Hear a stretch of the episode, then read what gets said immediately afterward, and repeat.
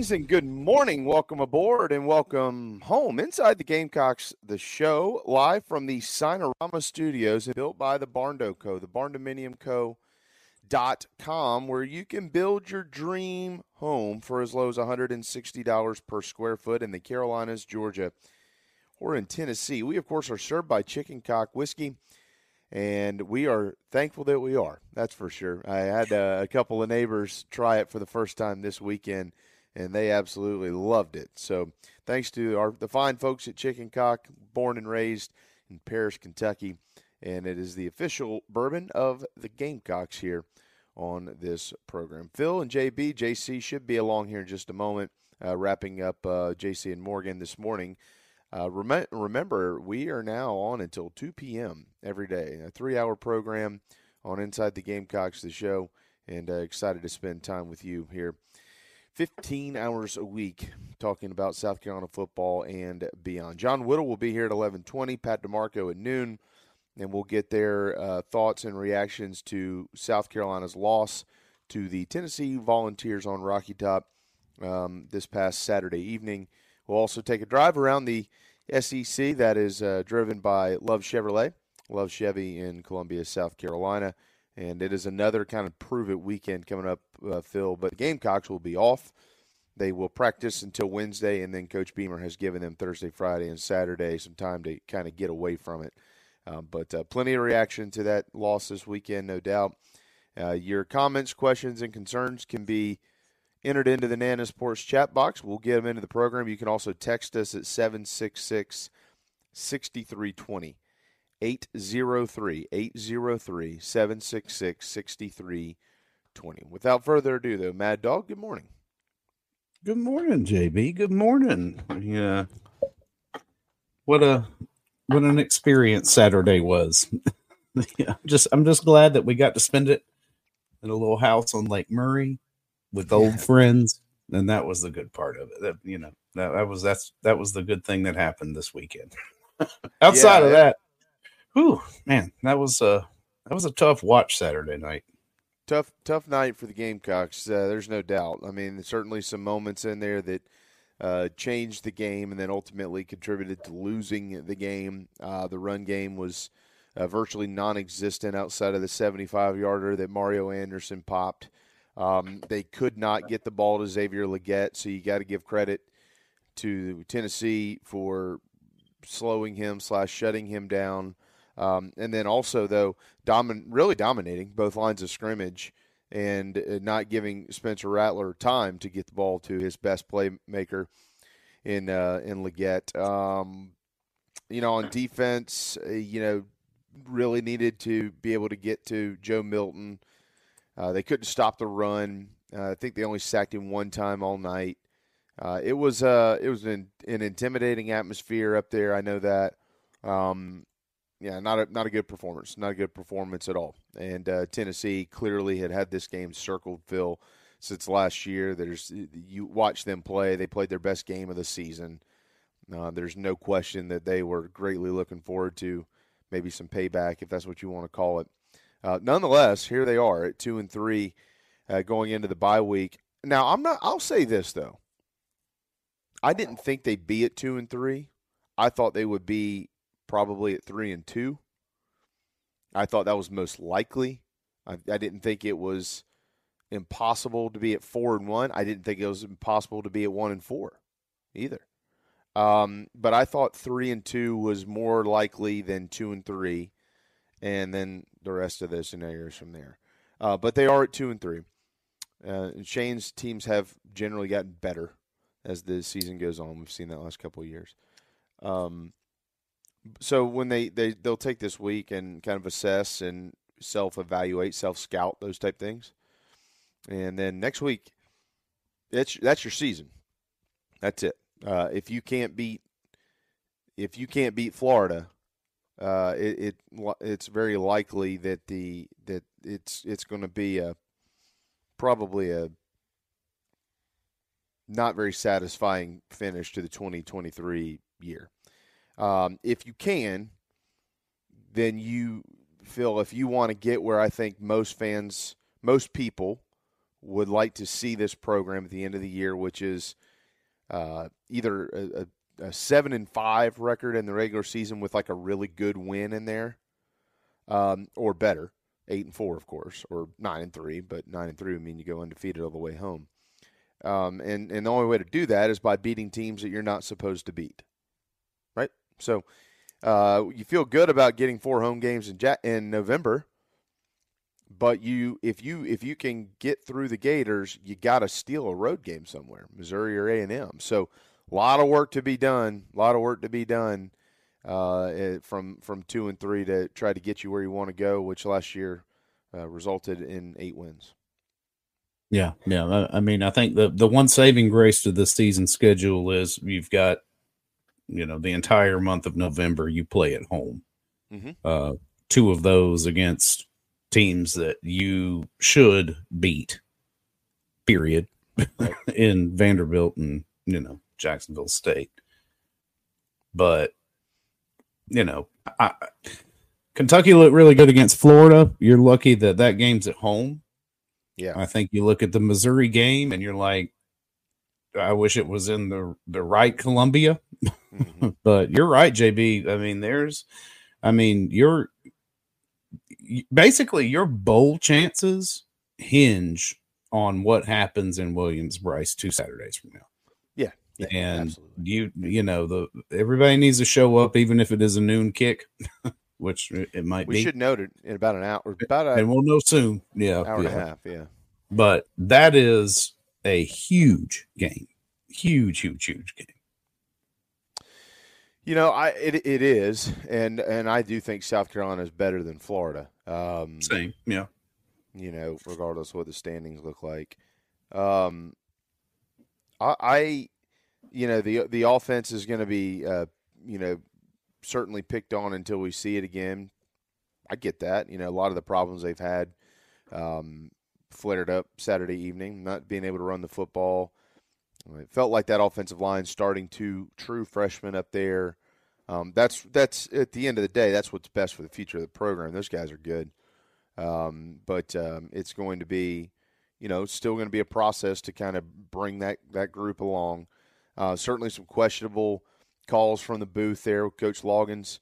Uh, you know, this the Rattler pick six has been diagnosed from every which angle you can diagnose it.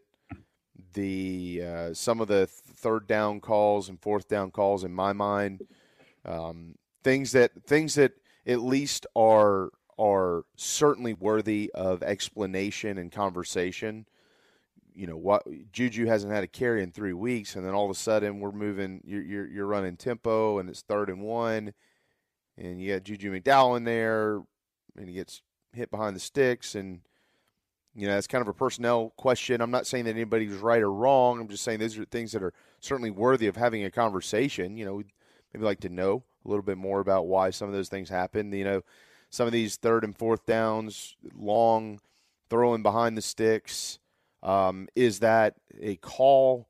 Is it did somebody run the wrong route? Did you know just not enough time to get the ball out, so you kind of got to let it go? Is that on Rattler? Did he miss somebody downfield? We don't know the answers, Phil, to these questions. We're, we're not quarterbacks and OCs.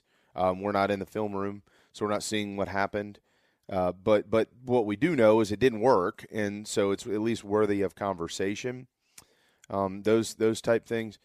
But also though, I you know I'm not. You've got to know me pretty good. I think most people do. I I don't call for firings and changes and things like that. It's not my place, and I'm not going to do it. Um, I do think at the end of the season, uh, well, look, there's seven games left. There's seven games left. But depending on what happens, the way that it's trending, I think at the end of the year, there probably needs to be a pretty pretty serious look at what's going on defensively with this program.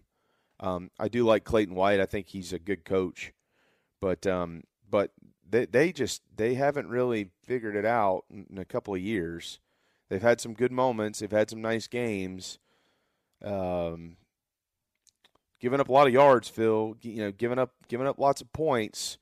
40, you know, 71 points they've allowed in the last two weeks, man. And and you know, I get it. You're playing really good teams. You're playing teams that can score, and I understand that. But I mean, I've also seen football where you know, sometimes the defense is better than that good team. Maybe they stop them from scoring for whatever reason that might be. It can't always just be well, we just have to get better or this happened or that happened. Like sometimes, you know, it, sometimes you just got to you know be good and they haven't really been good consistently on the defense. Now, that's not the only reason why they didn't win the other night, but I'm just saying like there there are a lot of points to go on the board against this defense, and I think it's fair to really really evaluate uh, the direction of that side of the ball.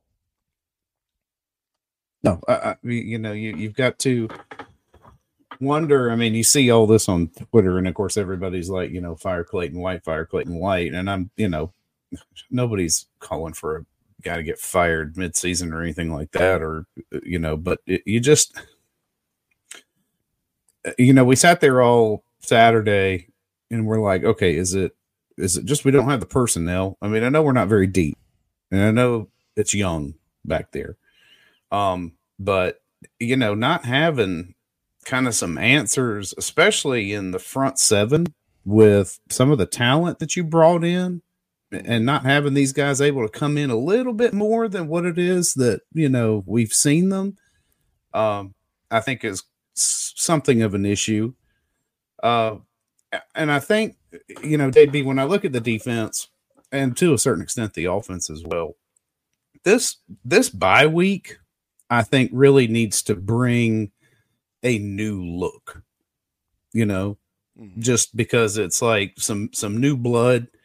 And I'm not saying throw the season away, but what I'm saying is, is like maybe we, you know, for and this is for what I know because I'm not a coordinator in any sense of the word, but with some of the struggles that we've been having, maybe it's time to get these younger guys the first team reps at practice, yeah. you know, and just throw it out there because you've got a, a Florida team that's not coming in here as world beaters or anything like that and give them some of that opportunity to to shut a team like that down and then you know and just roll with what you got you know because here's the thing it's like the future of the program that first step is kind of already in the building mm-hmm. so maybe it's time to start giving them a bit more opportunity to prove their worth yeah, I, it, you know, it might be. I mean, look, as we just pointed out a minute ago, I'm not uh, I'm not uh, saying that you're wrong, Phil, at, at, all. I'm just, you know, opening the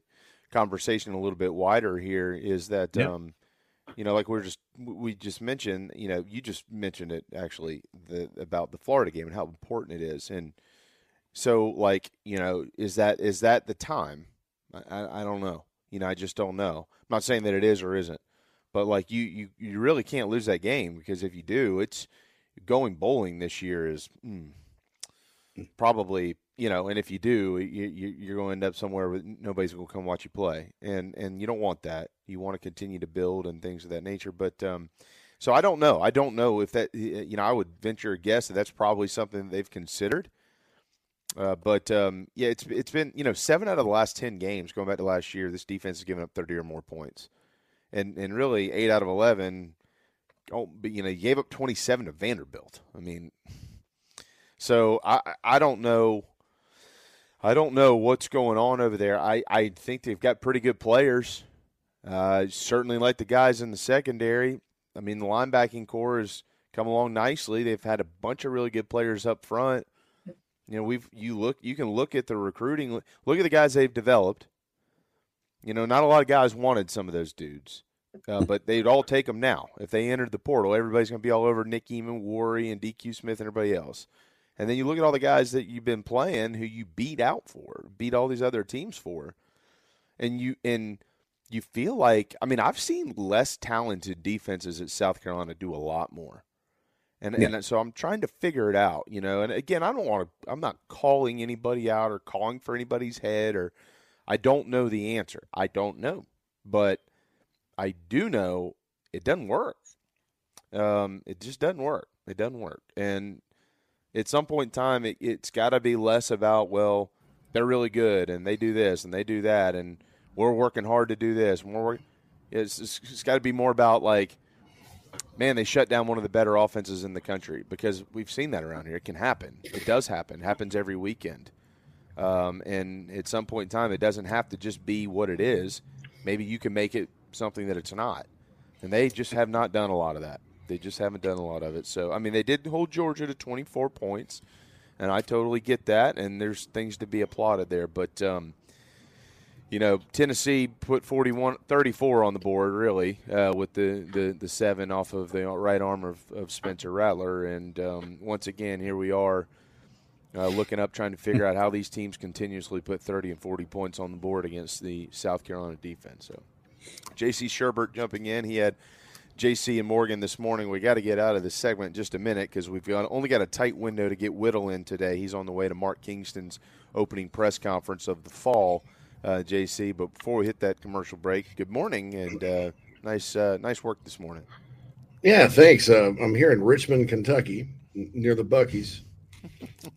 I made it again, guys. Yeah, I'm telling my uh, going down. I try to hit Sevierville and the Buc-ee's there, and coming back, it's this one. So I made it uh, after a raucous watch party at the lake with Phil and his wife and my friend Kevin and my friend Jamie who amazingly got engaged at the freaking watch party on the lake.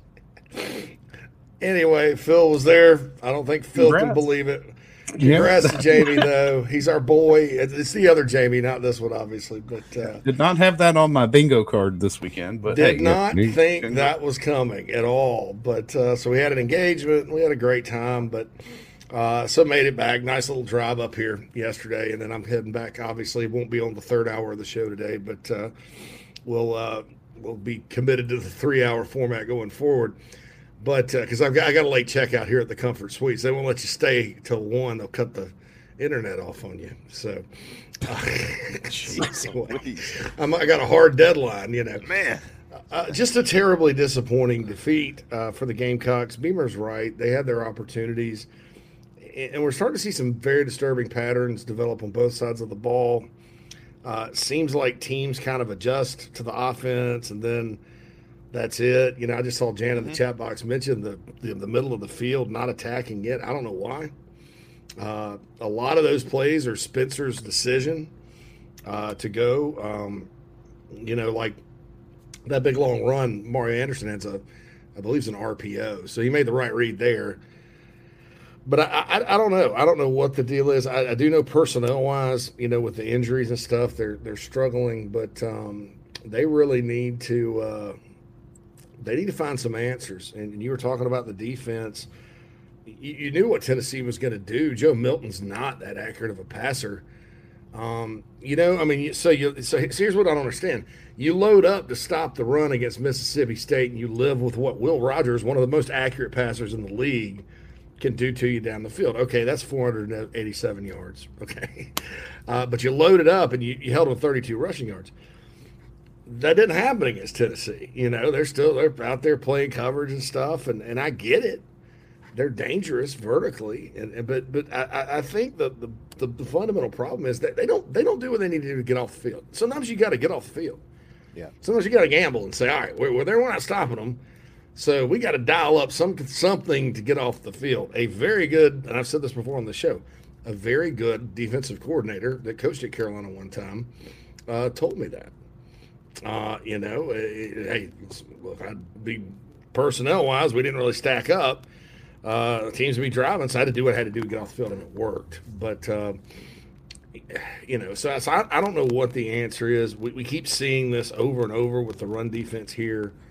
Uh, a lot of it has been masked through the years by, by, by timely turnovers and defensive touchdowns and stuff, which is fine. But at some point, you know, those things aren't going to break your way, and you have to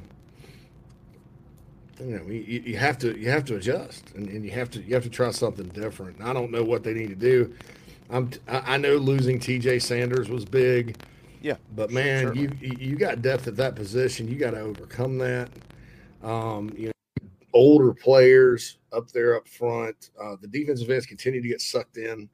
Uh linebacker play was not as good uh and then the secondary obviously is you know uh just okay. I mean, it, it, it, and it's it's like it's one of those things, you know. And I think uh, you know somebody mentioned Mario Anderson get more carries. Well, well Jonathan, uh, you know, he got ten of them.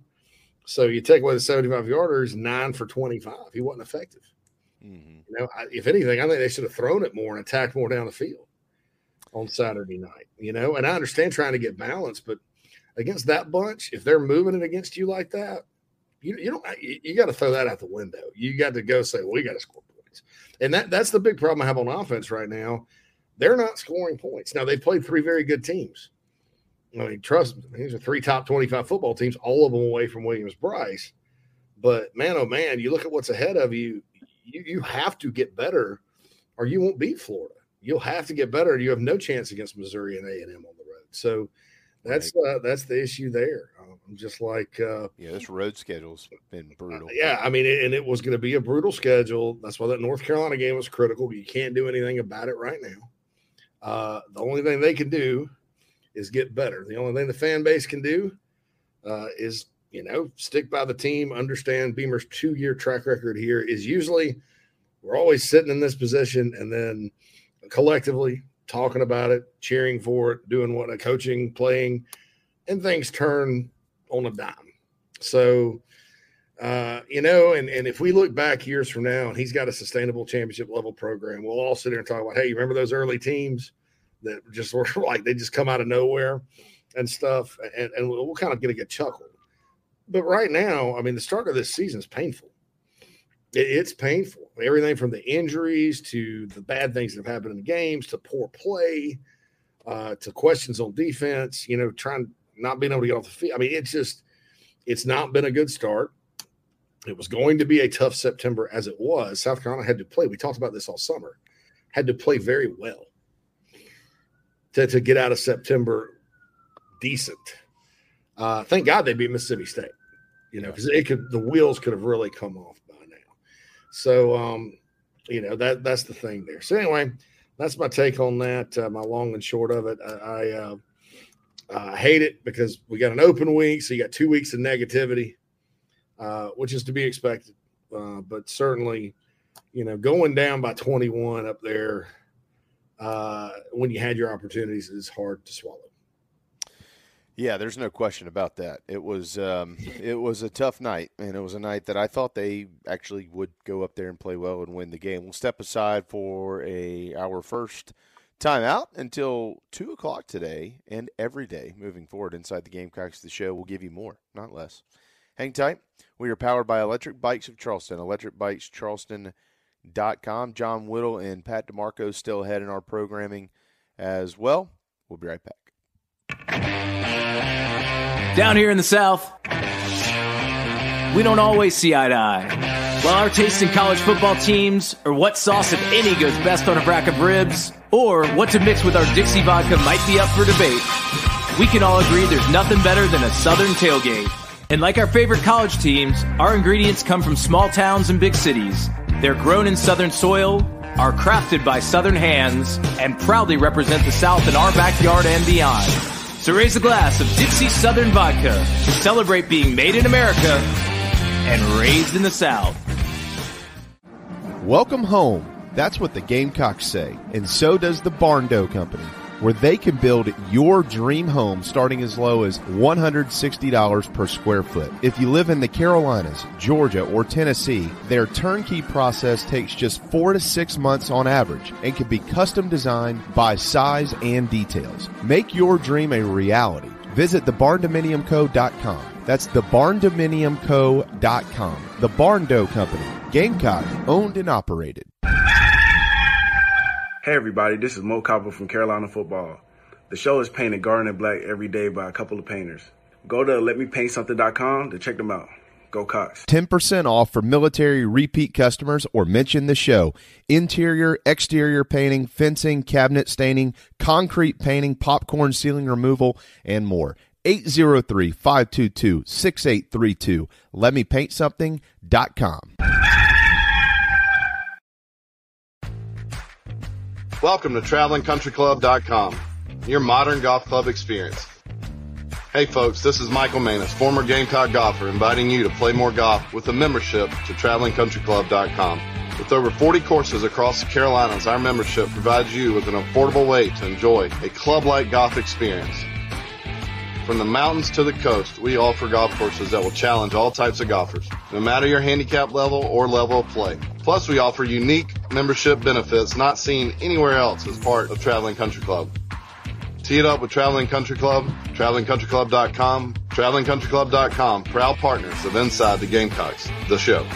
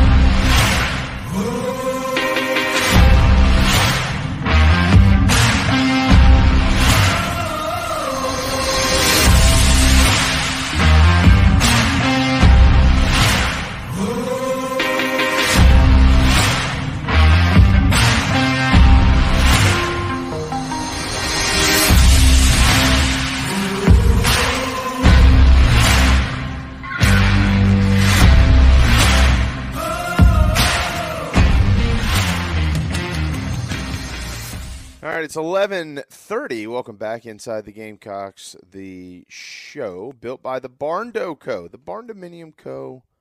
dot com. If you live in the Carolinas, Georgia, or Tennessee, you can build your dream home. Forty to forty-one to twenty, the final score in Knoxville this weekend. We'll continue to look at that. Just two of fifteen, JC on third downs. I mentioned this earlier uh, at the uh, top of the program, and I I was on 107.5 this morning, kind of mentioned it with them too. I I um again I I, I try to be very I don't know. I'm not the OC. I'm not in the locker room. I do, don't go to practice. I'm just a dude with a mic, you know. So don't know the answers. Um, but but certainly, you know, it's very fair to have the conversations and to you know question the things that you think maybe need to be questioned. Um, so what I'm getting at here is I was a little I didn't understand what the game plan was on Saturday night. What they've been working on in practice, maybe something that they saw that they feel like they needed to force something or whatever. And I'm just going to give one example. I, I am a big Juju McDowell fan, big fan, personally and professionally. Um, Really, really loved uh, meeting him. Loved watching him play. Love watching him play. Um, I, I don't know. he doesn't get a carry for three weeks, and then he gets the ball in third and one. You know, so I, I'm not. I'm not saying he doesn't deserve the ball. That's not what I'm saying. And I know what Shane said. He was asked about this, and Coach Beamer said, you know, we were in a we were in a a tempo offense at that point in time. We wanted to get back. He had been in there on the previous play, and they wanted to get back to the line of scrimmage, call the play, and and they didn't want Tennessee to have an opportunity to sub out. So I, I get it. I understand that. I, I'm just trying to figure out though, how do you go from not getting a carry in three games to all of a sudden getting some of the most important carries in the game, and why why is that more valuable than you know why in in that moment is tempo more valuable than personnel? Like I, I don't you know, and and something you said earlier, JC, and you're not wrong. I said the same thing this morning with with Bill and those guys. The running game was non-existent except for a 75 yard run. However, Mario Anderson, that's the ability he has. It wasn't a 75 yards, it was a 75 yard touchdown run. It was a huge play that he took to the house. So, like, you have the opportunity for things like that to happen when your best players are in the game, especially getting one yard. And, and, you know, so I don't mean that disrespectfully to Juju McDowell. I'd like to see him play more in the best role possible, but that, that's just one of the, the, for the first time, I really was like, I, I just don't know why some of these things are happening. I'm not sure what what's going on here. It's personnel use. You know, it's like Spurs said. It's not Juju's fault. Their fault for putting them in there. I mean, why? Uh, and, and look, I, am not. I think if I had a, a, an overwhelming criticism, it's that some of the some of the decisions that are made coaching wise have put the players in a. You know, coaches always say, we need to put our players in the best position they possibly can to win. I think on both sides of the ball, at times, that hasn't happened. Now, is that a scheme thing to where, like on defense, when you get DQ Smith lined up against Griffith from Mississippi State or Stone Blanton against Brock Bowers? Is that just a, all right, we're going to try to sneak this pressure in and Stone, you got Brock, so pray pray we get home. We pray we get home. Is that taking a chance, or is that is that some kind of breakdown where you're not really thinking it through and going, "Eh, we better not do that," or is the defense designed to leave a guy like that on an island? You know, the running back rotation. I, I, it was interesting that Juju was in the game after, you know, not getting a carry. Looks like the carry-ons carries went down. Uh, Mario ten carries. You know, I mean, like, like he can grind. Mario Anderson is is probably a good second back in the SEC, right? Uh, but he's all Carolina's got right now, and I think you know if you're going to run the football, run it more. You know he needs to get the lion's share of the carries. I don't mind using the carry on down close, just like I said last week, but he's got to get the lion's share of the carries. Uh, I also think one thing you have to realize too, you have to admit who you are you're not going to be able to. You're, this team is probably not going to be able to be achieve the balance that Shane Beamer wants out of his offense. Okay, the head coach. The head coach dictates. He's not calling plays, right? He's not. He's in the meetings for the game plan or whatever, but he kind of sets the parameters. And and I know that he wants to be able to run the football and be balanced. Everybody does. This team's not going to be able to be that. They're going to have to be pass happy, run it when they can, and, and, and not you know, not go, oh, okay, well, Mario ran for 88 yards against Mississippi State, so we've arrived in the run game because that's not going to happen with the situation they have on the offensive line. Now, people can talk about offensive line coaching, whatever. I, am not, look, they, they got two true freshmen starting. Uh, Nick and Vershawn are playing really well. There are serious issues at right tackle. Uh, I know I said maybe Tyshawn Wannamaker – since he's played it before is the answer. They've tried him the last two weeks. Maybe time to go back to Fugar. I don't know. Sure would be nice if Casey Henry was healthy, but he's not. Uh, or even Marquis Anderson, so you can slide Gargiulo out to right tackle.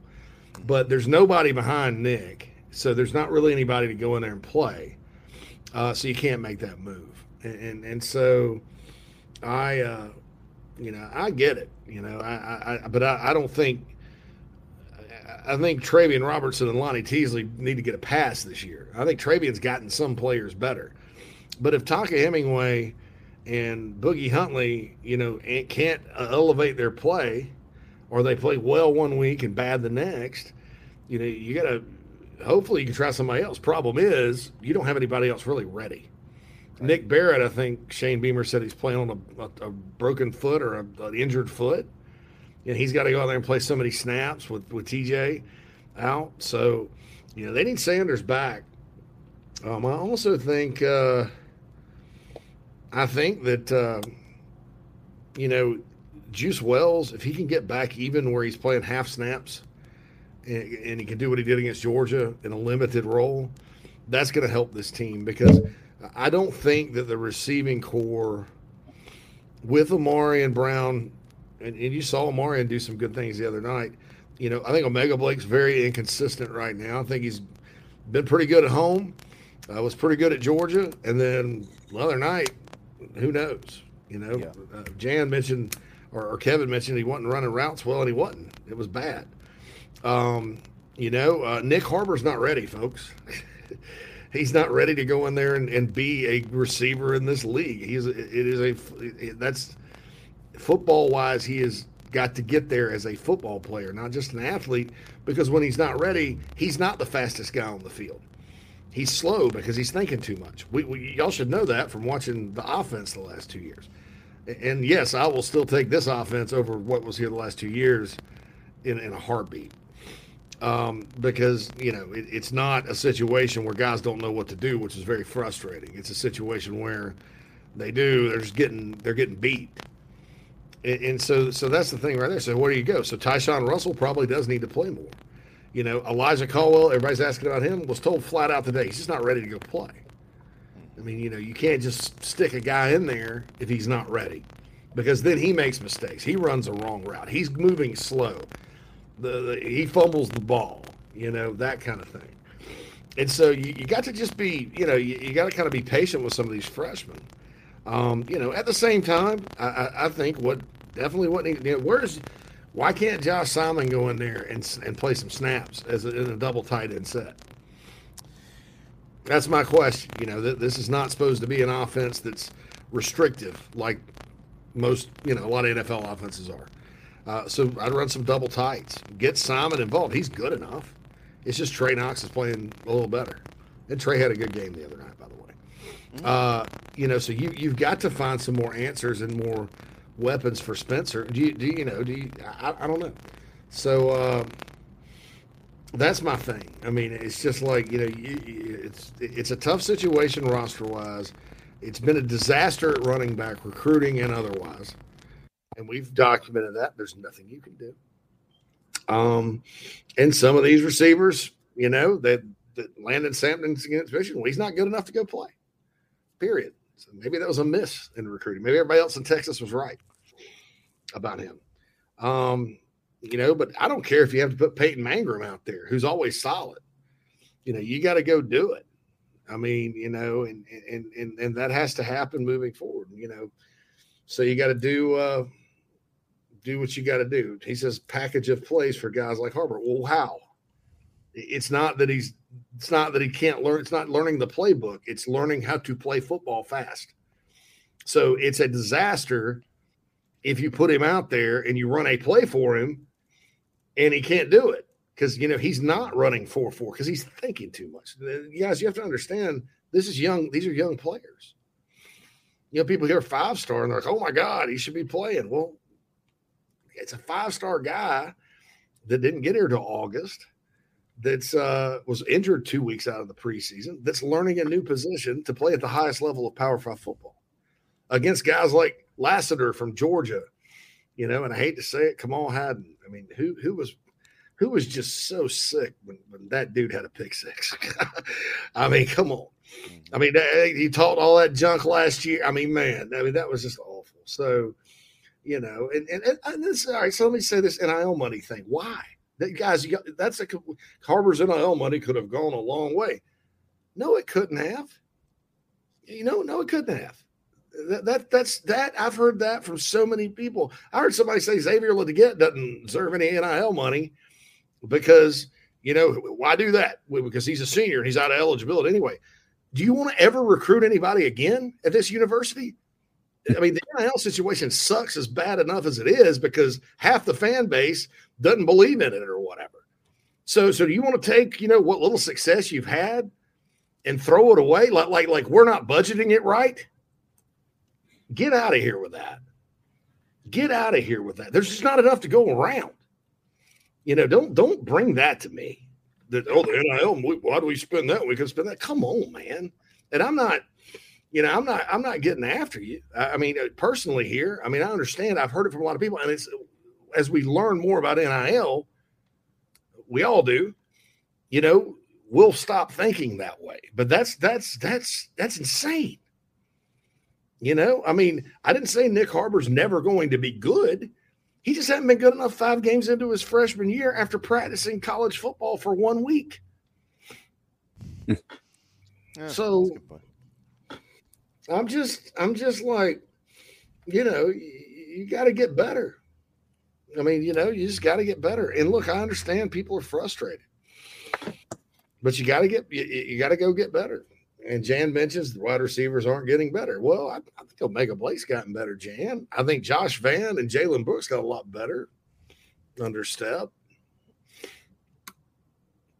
Now, could could you could you argue about maybe you know he needs to sign better players that are ready to go at that position? Maybe I mean, I'm not saying he's above criticism, but uh, yeah, I mean, it, you know, just just chill out. I mean, there's there's a lot to criticize without focusing on Nyck Harbor and his NIL money and you know that situation, which which is which you know is honest to God. If, if there's criticism to go around about that's part of it. It's not on anything Nyck Harbor got or Xavier Legette gets. I can assure you of that. Eleven forty four. It is October. And the weather's beautiful, by the way beautiful outside. We will get a week off before we get to enjoy that back in Williams-Brice Stadium. We should have a kick time for that ball game coming up in about an hour. We do have Pat DiMarco coming up at noon. John Whittle, we're going to move to 120 today. He'll be in at 120 uh, in the final hour of our program. And one more thing, Jonathan. No, he wouldn't. He wouldn't even see the field for FSU right now, as stacked as they are.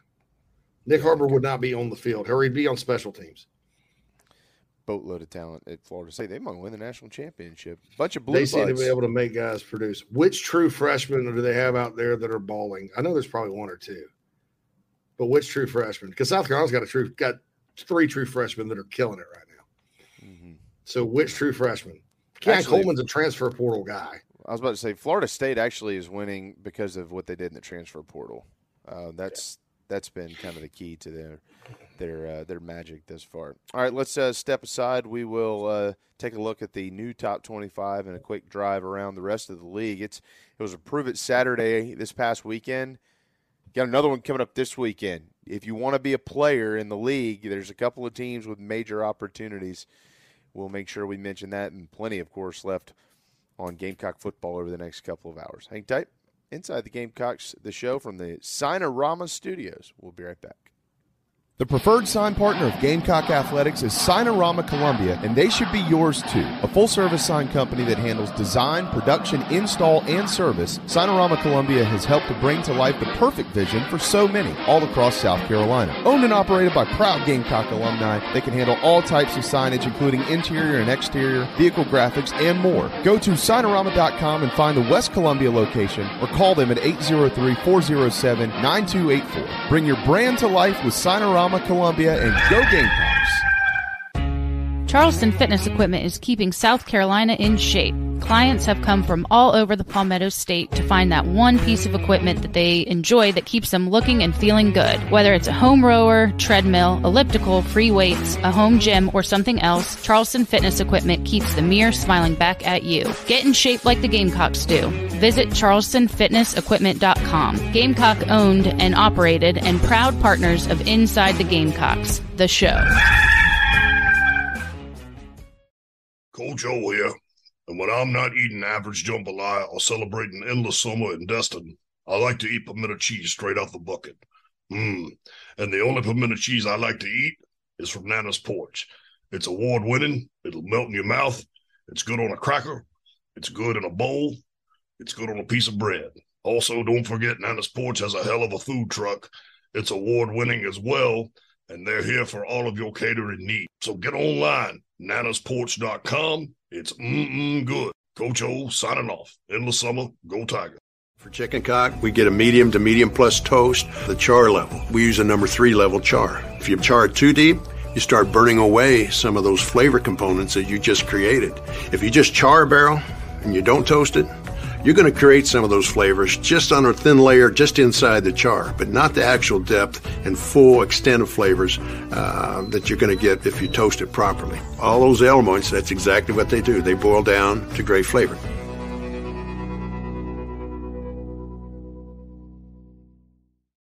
If you're in the real estate market in the low country or even in the Midlands, please contact me, JB, with Coast to Coast Realty SC. Go Gamecocks.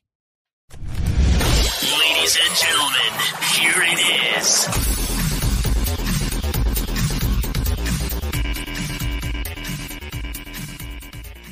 It's now time to take a drive around the SEC. Sponsored by Love Chevrolet. No hassles, no all day runarounds, no ridiculous add on stickers. At Love Chevy, buying a car is fun. South Carolina's number one volume Chevy dealer. I 26 at Harbison and at lovechevy.com. Find new roads.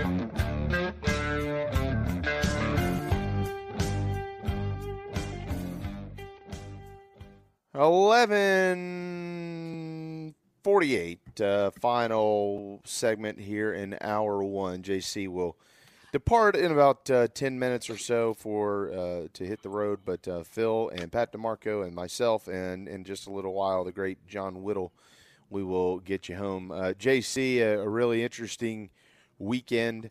Uh, I thought that uh, Georgia and Auburn would be close. It was. Um, and um, Mhm. the dogs survive. And now they've got the Wildcats coming up this weekend. We'll get into that here in just a little bit. But um, by the way, I was ten and three in my picks again last week, so I'm just continuing to steamroll everybody on this program. I'm going to Um, tell everybody do not listen to me on anything until I get better. It's been a bad year. no, seriously, don't listen to me. Don't listen to me. If you if you have a, if you're in a state where gambling's legal and you have an app and you play the game, don't listen to me. don't don't run away. If I if anything I say, do the opposite. Hell, you'll you'll come out with better money. Uh, by the way, I got to apologize to everybody real quick, and we'll go around the SEC. They're kicking me out of the hotel. So the Comfort Suites in Richmond, uh, Kentucky, because I checked in last night. I was like, need a late checkout, 1 p.m. I'm still in the Eastern Time Zone, 1 p.m. Uh, you know, and he's like, all right, man, that's good, man. And he talked to me about Buc-ee's, and he's like, man, that Buc-ee's of something else. And I'm like, yeah. He's like, oh, yeah, good boy. He's give him a thing, man. Yeah. So I thought it was all cool. And this witch just knocked on my door earlier and it's like, I don't have any record of you staying here late, so you're just going to have to leave. So, um, yeah. Sorry, I, I won't be staying here again. Neither will anybody else. Uh, wow. Yeah, that's. good luck to them. Uh, oh, LSU falls forty nine to uh, fifty five to forty nine to Ole Miss, and there, there you go. Good win for Lane Kiffin. LSU better be careful. They got the trip to Missouri coming up this weekend. Tigers are undefeated after their 38-21 victory over Vandy. They are 5 and 0. So is Kentucky and they opened up a can on Florida early in that game and did not look back uh, throughout the afternoon. So um, it kind of rolls itself over. JC, we mentioned it last weekend. You know, you again separation Saturday gets used a lot. Maybe that's fair, but um, I still it, it's still kind of prove it mode for me because Kentucky is at Georgia Saturday night. That's a that's a tough, tall task, and we know it is. But you got to play the game. you've got an opportunity. Uh, probably looking at somewhat of a rock fight there. Both teams want to ground and pound and play defense. Um, so you got that one coming up this weekend. You got LSU, who's at two and one in the league now, uh, at Missouri, who's trying to get to six and zero and two and zero in the SEC. And then you got Texas A&M and Alabama guys. Look at the top of the West. Uh that's There they are. game. Bama and Alabama, uh, Bama and A and M, and guess who's playing this weekend? Three thirty. Alabama hosting Texas A and M. So it's kind of the survive and advance, prove it. Let's see who's ma- who. Show me what you're made of. And um, Missouri, Kentucky, and Texas A and M are the three programs that have that opportunity. I think so. I mean, you got LSU licking their wounds, but essentially LSU's out of the playoff hunt. So Yeah, they're done. now they're still in it for the division. Um, A and M's still in it for the division. Alabama's still in it for the division. But uh, how is LSU going to respond? They lost last time they played at Missouri. It was during the pandemic year. And Missouri's a good football team. You know, they have their warts. They have some games that have been closer than I I think they would hoped, but they've won every one of them. Yep. And uh, that gives a team confidence, you know, and, and it's going to be a big game up there in Como. Uh, A&M Bama, obviously, this series is, you know, the Bear Bryant old school. I mean, there's a lot of connections between the Gene Stallings, a lot of connections between the Aggies and Tide, and then Johnny Football coming in and winning that first year kind of set this in motion. Uh, it's in College Station, you know, it's not going to be easy. So, uh, and uh, it was close last year, as bad as A and M was. So, I and I, I think A and M just just look they look like a different team to me, guys, than than the one that lost at Miami. I don't know what was up with their defense that day, but they look like they've gotten better on D. Uh, Max Johnson, to me, is more consistent than Conner Weigman, um, and he's a, is a blessing to have a quarterback back there uh, after your starter gets hurt. So. Uh, it's, it's gonna be an interesting ball game Saturday. I mean, if, if A and M can win it, that kind of gives them the inside track to the division, guys. They're gonna have to go to LSU at the end of the year, but LSU's sitting at one conference loss. So, um, could we have Aggies Tigers on the Bayou for the division later? I don't know. It's gonna be interesting. Let me ask you this, guys. Who do y'all think has a better resume between Kentucky and Missouri? I'll read the results. Kentucky 5 and 0, 2 and 0 in the league. Their non-conference victories over Ball State, Eastern Kentucky, and Akron. Not not necessarily a murderer's row. And then they had to go on the road and win in Nashville, which they did over Vandy, and then of course they throttled the 22nd ranked or formerly 22nd ranked Gators this weekend to get them to 5 and 0.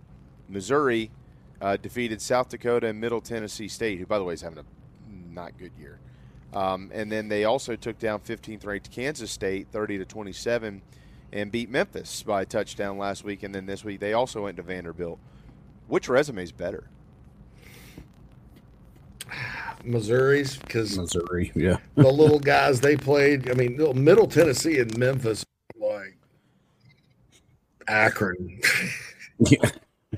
I mean, or, or, or Eastern Kentucky. Uh, I'm about 10 miles from the Eastern Kentucky campus, by the way. Uh, go Colonels.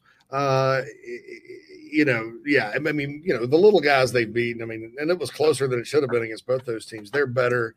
Kansas State's a good out of conference team. Beating them was not easy. Um, and then they both played Vandy. So I'll say this, though. It wouldn't, it wouldn't surprise me if LSU beats the snot out of Missouri next week and Georgia gets all they want out of Kentucky. Uh, and I say that because Kentucky's kids, the last two years, it was a 30 to 13 game. Arguably, Kentucky played Georgia as good as anybody two years ago. And then last year in the freezing cold in Lexington, and this, I think this was the same day Carolina played Tennessee, if I'm not mistaken. Uh, nobody really talked about it. It was 16 to 6, Georgia. Like, so, so Missouri competed with Georgia, and that was kind of the oh crap almost loss. But 16 to 6 with that juggernaut of a of an offense Georgia had last year, and then Kentucky wasn't very good offensively, but you know, that had to kind of that had to give those kids for Kentucky and those coaches some confidence. So uh, I don't I, if I'm Georgia, I'm kind of sweating it a little bit. I'm kind of sweating it. But look, they, they're they, they're uh, two programs that really kind of mirror each other in the style of football that they that they're wanting to play. JC, you've said it for a few weeks. Um, I actually quoted you this morning uh, that uh, this Georgia team maybe maybe is a little bit more like Mark Richt's Georgia Bulldogs than what Kirby Smart has brought to the table over the last few years. Um, but um, that's also kind of a little bit of what Kentucky's turned into. You know, wanting to uh, play good defense and run the football and and um, score. You know, it'd be able to throw it off of the run game, and, and that's that's largely what they've done. I think that I think if if Kentucky and Missouri played today, I for whatever reason I like Kentucky in the game, but I think Missouri has a better resume. Yeah, no, I, I, I'm with you there. Uh, I also think this about Georgia. I think it's a really elite, talented football team. But I'll say this, and I said it on JC and Morgan. Stop with the next Alabama thing. In our lifetimes, there's not been a situation like like what we've seen the last 14, 15 years in Alabama. Okay. No, all those Nebraska teams were great. Miami looked like they were never going away. Florida State was good. Eventually, all of them dipped. Southern Cal, yeah, uh, in the mid 2000s. I mean, you name it. Texas, Oklahoma was very, you know, all these, there's no, there's not been a, you know, it's a blue blood sport. Don't get me wrong. The same 10, 15 teams have a chance to win it. But we've never seen anything like what Alabama did. And they didn't win it every year. That's how tough this sport is. But, you know, there's not a next Alabama. Uh, you know, Georgia is really good, but you know what? They're really young at some positions, very talented, but young. And they were that way two years ago. And then they built it back and you saw what happened. Yeah. But there are going to be periods where they're just not quite, you know, they're not Alabama, you know, and, and, and it, that was so hard what Alabama did. People, people don't understand that. That's just, that's unprecedented. Yep. We'll never see anything like that again in our lifetimes. Um, so I think that's what Georgia's kind of going through. And yeah, Georgia could lose one or two games this year. You know, I mean, it's, uh, it's just one of those things, and it's not anybody's fault. It's not Mike Bobo's fault or anybody else's fault. It's just you know they're they're talented but young at some spots, and it's hard to kind of just replicate it every single year in the sport. Last couple of weeks, Alabama has looked much more like the Alabama that we know, outscoring a pair of SEC opponents from the Magnolia State, Ole Miss and Mississippi State, sixty-four to twenty-seven now, of course, they've got the trip to College Station coming up on Saturday, and Bama is saying, "Hey, we we might just need to reprove it. We're still Alabama around here, and we'll see certainly what that uh, what that looks like." Hour one is in the books. JC's going to be on the road home. We can Thank handle God. it. Pat DiMarco is coming up next. John Whittle will follow him, and we're here until two o'clock today. Ah, I forgot we had Pat today. I feel a little bit better about missing the second thing now because I don't ever talk during that segment. I just listen and absorb the knowledge. Well, it's the knowledge I seek. That'll be good listening for your road home. Yeah, on the Chief app. I got it. I got it ready to roll. That's right. All right, guys. Hey, I wasn't trying to get upset today. I, I got told I was getting kicked out right about the time the NIL question hit me. So I apologize if I got a little feisty there. I mean, a bunch of hit me at one time. You know, you're out. Then I, I mean, come on. So anyway, that's love you guys, and we'll get through this together. Right? Yeah, we can do it. you can do it. You can do it. We'll, we'll be right back. Hey folks, it's JB, and as we all know, it's football season. My favorite place to shop for myself and the family is Gamecock Traditions in Lexington. They have the widest selection of Gamecocks attire, plus all the cool accessories for tailgating, cooking, kids, shoes, hats, and so much more. Most importantly for me, you can order online at GamecockTraditions.com and it's shipped timely to your door. I've been shopping here for years, and I hope you will too. Order online right now on the Chief Sports app. Go Gamecocks. Tony Pope State Farm is your go to agent anywhere in South Carolina, North Carolina, or Georgia for the service you deserve at the price you want. So try combining your home, life, auto, and or small business insurance today. Tony Pope State Farm has been in business for more than 30 years and can handle anything you need in the tri state area. 843 851 2222 or visit TonyPope.com today. Like a good neighbor, State Farm is there. If you're on Medicare currently or approaching eligibility, it's time to enroll in a Medicare plan that meets your needs. Palmetto Medicare is here to help you through the process. Palmetto Medicare's owner Brian Spencer and his team of experts are here to assist you. Learn about the benefits and enroll in a plan that will cover as many of your medical costs as possible. Some of the advantages of Medicare health plans may include variety of plan choices, increased benefits, lower premiums, and more. Give Palmetto Medicare a call to discuss your insurance and help get the exact coverage for your needs today. Nana's Porch, nanasporch.com. At Nana's Porch, they cater weddings, parties, and all kinds of special events.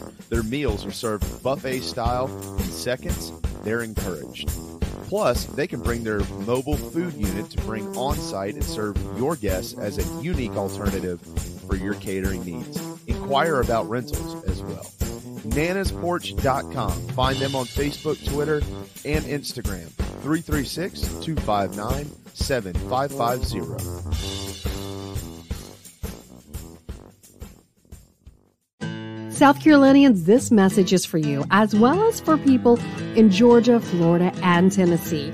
If you think you may need work done to your roof or a new roof altogether, there's one simple name to remember Elite Roofing and Restoration. South Carolina native Jeremy Johnson has been helping people in the South make sure they have the very best people checking on and building new roofs for over 25 years. Fully licensed, bonded, and insured, they provide the best service possible. Call or email today 678 781 1998. That's 678 781 1998, or you can go to Elite Roofing ga.com. Schedule a no hassle free inspection today. Wind damage, hail damage, or just wear and tear. Don't settle for second best. Let Jeremy Johnson and Elite Roofing and Restoration take care of it all for you today.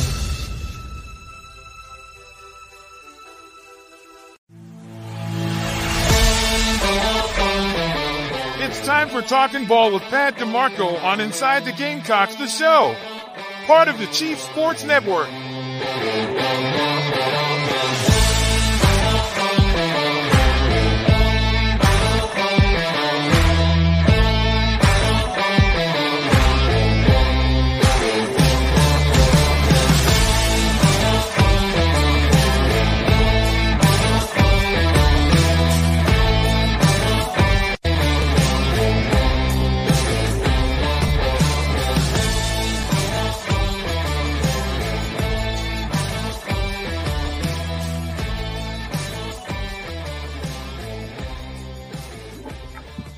All right, it's 12.05. Welcome back inside the Gamecocks, the show from the Signarama studios. And, of course, we are also very proud to be partnered with Gamecock Traditions in Columbia. I guarantee you Pat DiMarco shops there. We all do. GamecockTraditions.com. If you don't live in the Columbia area and you need something shipped right to your doorstep, they're the ones to do it. They have anything and everything that comes with a Carolina logo on it. GamecockTraditions.com. Pat, tough night on Rocky Top. You've played up there multiple times. You know what it's like. They were fired up and ready to go, uh, and uh, they doubled up on the Gamecocks, forty-one to twenty, sending Carolina into the off week at uh, two and three. Glad to have you here in our talking ball segment, man. How you been? Yeah, I've been good. Uh, you know, I had the I had a boys' weekend this weekend. It was me, uh, Weston, and Wade holding it down at the DiMarco household. My wife went up to Boston with with the two girls, so. Backyard a ton. Um, so over, overall, good weekend. I'm, uh, I got one win out of the Bills. Uh, unfortunately, the Gamecocks fell short, but um, you know, I think there's going to be a lot to grow from and a lot to learn from in this game. Um, you know, we, we've we've been riding the high, um, playing good football. You know, Spencer's been unstoppable the first uh, four games of the season so far, and you know, you also you you always wonder, man, can he can he play lights out like this twelve weeks in a row? And I, he even played pretty good football. You know, he had had the one interception, the one big mistake, but um, you know, we need to kind of surround him with more weapons and provide him more opportunities. Uh, Xavier Legette was kind of neutralized and uh, and wasn't able to had the explosive plays he's had in the past. So um, we need some other guys to step up and make plays. Yep, there's no doubt. Um, you know, it was uh, Pat. I, I felt like a lot of the questions that they had kind of answered maybe over the last couple of weeks, or at least felt like they were getting answers to them. Uh, maybe maybe took a little bit of a, a step back here and there. Um, again, the point of this conversation is not to have you questioning the coaching staff. Uh, that's that's that's not it here. We're just talking ball and, and finding out what we're seeing. Two of fifteen were the Gamecocks on third down. Two of 15 Mm-hmm. Pat, and um, that was um, that that can't happen ever, and definitely not on the road. And a lot of those were short yardage downs as well. Uh, what did you? What I, we don't we're not we don't have any tape today, unfortunately. But what did you see in a lot of those situations? I mean, I, I can honestly say, just based on last year alone, Spencer was a lot better on third and seven plus than he was third and short and manageable. Um, which I think, he's just a good football player and good at abbreviating making plays with his feet. Um, and I do think a lot of those third and short and third and manageables, uh, you know, if you can't, you know, when you get stopped running the ball third and one twice, um, and I think we got stopped in fourth and fourth and inches or one once as well too. I guess that's tough sledding. Um, You know, when it's not cutting time and it's time to pick up one yard, you know, you pack the box with our big boys, they pack the box with their big boys, and, and you just have to go get that yard. Um, so that was discouraging, not being able to pick those up. Um, but I, I, Spencer just, I think, plays better football when he can abbreviate, and it's not as structured. Boo, boo, boo. You have to go here. Hey, it's one to two. Like I think he's a lot better um, in those third and you know medium situations. Um, so I think they need to find a better way to kind of hyper focus him in those situations and you know just make it be strictly man zone. Uh, and I'm sure that they are, but I think they need to be maybe coached up a little, a little more from that sense where he knows where to go if it's man, like based on coverage, man. You know, they're bringing the house. They're um, you just got to find out a way to get the ball out quick and get it to the right spot. And I know we were tackled, I think, on two of those third downs, just a yard short. Um, yep. So it, you know, things just didn't go our way. Um, and they're not going to go your way every week. Um, but this is a bye week, right? So I know from every bye week I've been a part of, if you come off a loss, the coaches are going to kick your ass that week before before you get time off. So I would imagine they're in there working really hard and, and getting better in every instance. Um, you know, because next week's a big one against Florida, right? They're going to come in here after having a little sour taste in their mouth, losing to, uh, getting their butts kicked by Kentucky.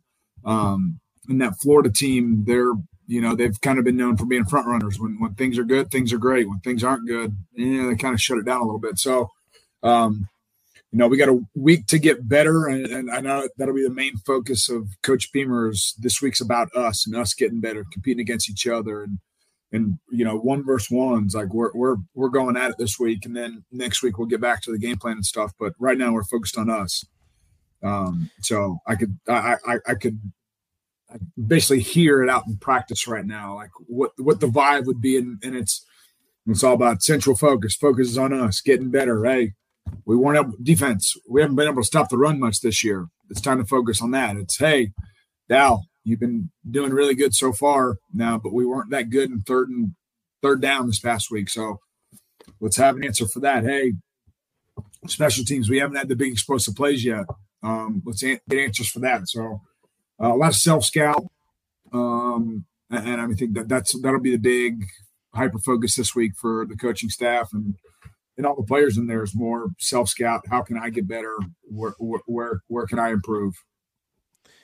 Yeah, self scouting that's become a um, a term we've all gotten used to, especially when you get to these off weeks, Pat. And um, you know, so I I think I mean you're self, you're really looking at every single thing, like you kind of just mentioned, everything. You're you're, you're Mhm. looking at in game situations and scenarios. You're looking at players. You're looking at depth charts. You're looking at development. You're for coaches and the guys that put the uniform on, the whole nine yards. Um, uh, one of the things that um, that I think has actually come up in those type conversations over the last couple of years is something that Coach Beamer has kind of hung his hat on since he's been at Carolina, and that's really being aggressive. Uh, Yep. They they they like to be aggressive and they like to push the narrative and and keep doing whatever they can to to try to get down the field and score. Clearly, it does not always work out, um, Yep. but but they feel like they do need to take some chances uh, to to make things happen around here. One of those chances was Saturday night at the end of the first half, and um, and eh, there's a lot of people going with it. You know, they they should have just run the ball, run the clock out. And I certainly understand that thought, especially the way that it worked out. It's very easy to look back at it and say, shouldn't have done that. I, I didn't have a problem with the aggression at all. I I, I. I think they need you, you, you're in Knoxville, you're in Neyland. You, you got to you got 55 seconds. You got a guy who can get you down the field in a hurry. Uh, The, the only thing I'm not asking you to question this at all. The only thing I, I was wondering is maybe even push the envelope a little bit further down the field. They were third and 22. It was a tough spot to be in, uh, Yeah. and kind of throwing out in the flat out there. That that's where dangerous things can happen. But overall, the decision to try to score before halftime, I I I, I 100% agreed with it. Yeah, I mean that was just an overthrown ball. Like, you know, it, nine times out of out of ten, Spencer makes a good throw there, and we're not even having this conversation. Uh, unfortunately, the ten percent of the time actually happened, um, and that was six the other way. But um, no, you do have to be aggressive in that sense. Um, you know, you're playing you're playing in Neyland, like you said. We're playing against a team that defensively we weren't able to stop in the first half hardly at all. Um, so you you kind of knew you needed points and you needed them fast. Um, and to go into halftime with you know a little momentum instead of being stagnant was was definitely kind of what he wanted. And I think yeah, because Tennessee was getting the ball at halftime as well. Um, Correct. So I mean, because uh, I think we, we might have talked about it before, but kind of double dipping before halftime. So getting points and then getting the ball back and getting points again was a big emphasis. Unfortunately, we allowed them to do that. Um, but yeah, I mean, with, with Pete Lembo and, and Shane Beamer, they, they like to they like to live on the edge a little bit when it comes to um, being aggressive, advantageous on fourth down, fakes, and this and that. And I mean, just on sheer track record, like it's worked. Um, it's worked a lot more than it hasn't worked. So, um, and, and you also got to think of the trajectory of the program. Like we're on the rise too. So I wouldn't, I wouldn't pull back on that at all. I would, I would encourage both of, of all of them, everybody in that building to, you know, keep, keep the, keep the, ga- uh, keep your foot on the pedal, keep the gas going. Um, because when you got a quarterback like Spencer and you have some of the weapons that we have on offense, like it, it just takes one play um, to, to get six or at least get you down the field goal range. Yep, and and it didn't work in that in that particular instance. Obviously, there, you know, on the on the other side of the ball, Pat, um, this team has been. There's a couple of things uh, under Coach Coach Beamer's leadership the last couple of years. We've certainly grown accustomed to seeing. One is that the team generally gets better as the year goes along. Mhm. Clearly, I mean, look what they did. Why, why do you think Tennessee wanted that one so bad on Saturday night? Um, and then, um, and so they, they generally get better. And then on the defensive side of the football, that they have generally been fairly opportunistic. And I Hmm. think this is me personally. I think a lot of that, uh, a lot of the, the, uh, those opportunities that they have taken advantage of have, have kind of masked at times some deficiencies, maybe some depth issues, whatever you might want to call them. Um, but but um, they they do give up a lot of yards on defense. Pat, uh, they did get two more turnovers though Saturday night, giving their offense a, a chance to kind of go do some things and couldn't get a lot out of that. But um, but it you know on, on the defensive side of the ball, from one week to the next, like the week before they shut down the best rushing team in the league, they sold out to do it. Will Rogers, you know, beat them up through the air pretty good.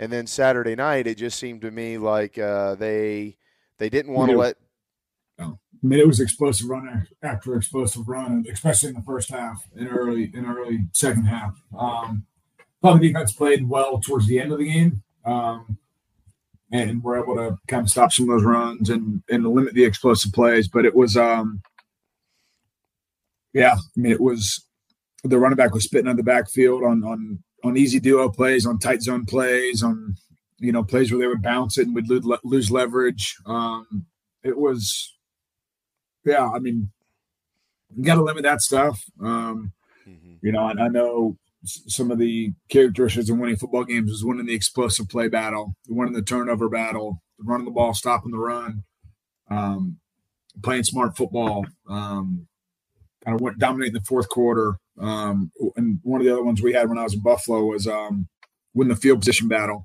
and we we didn't. I mean, we we didn't do. I don't think any of those. I think we actually won the, the uh, play smart football battle. We had less penalties than them.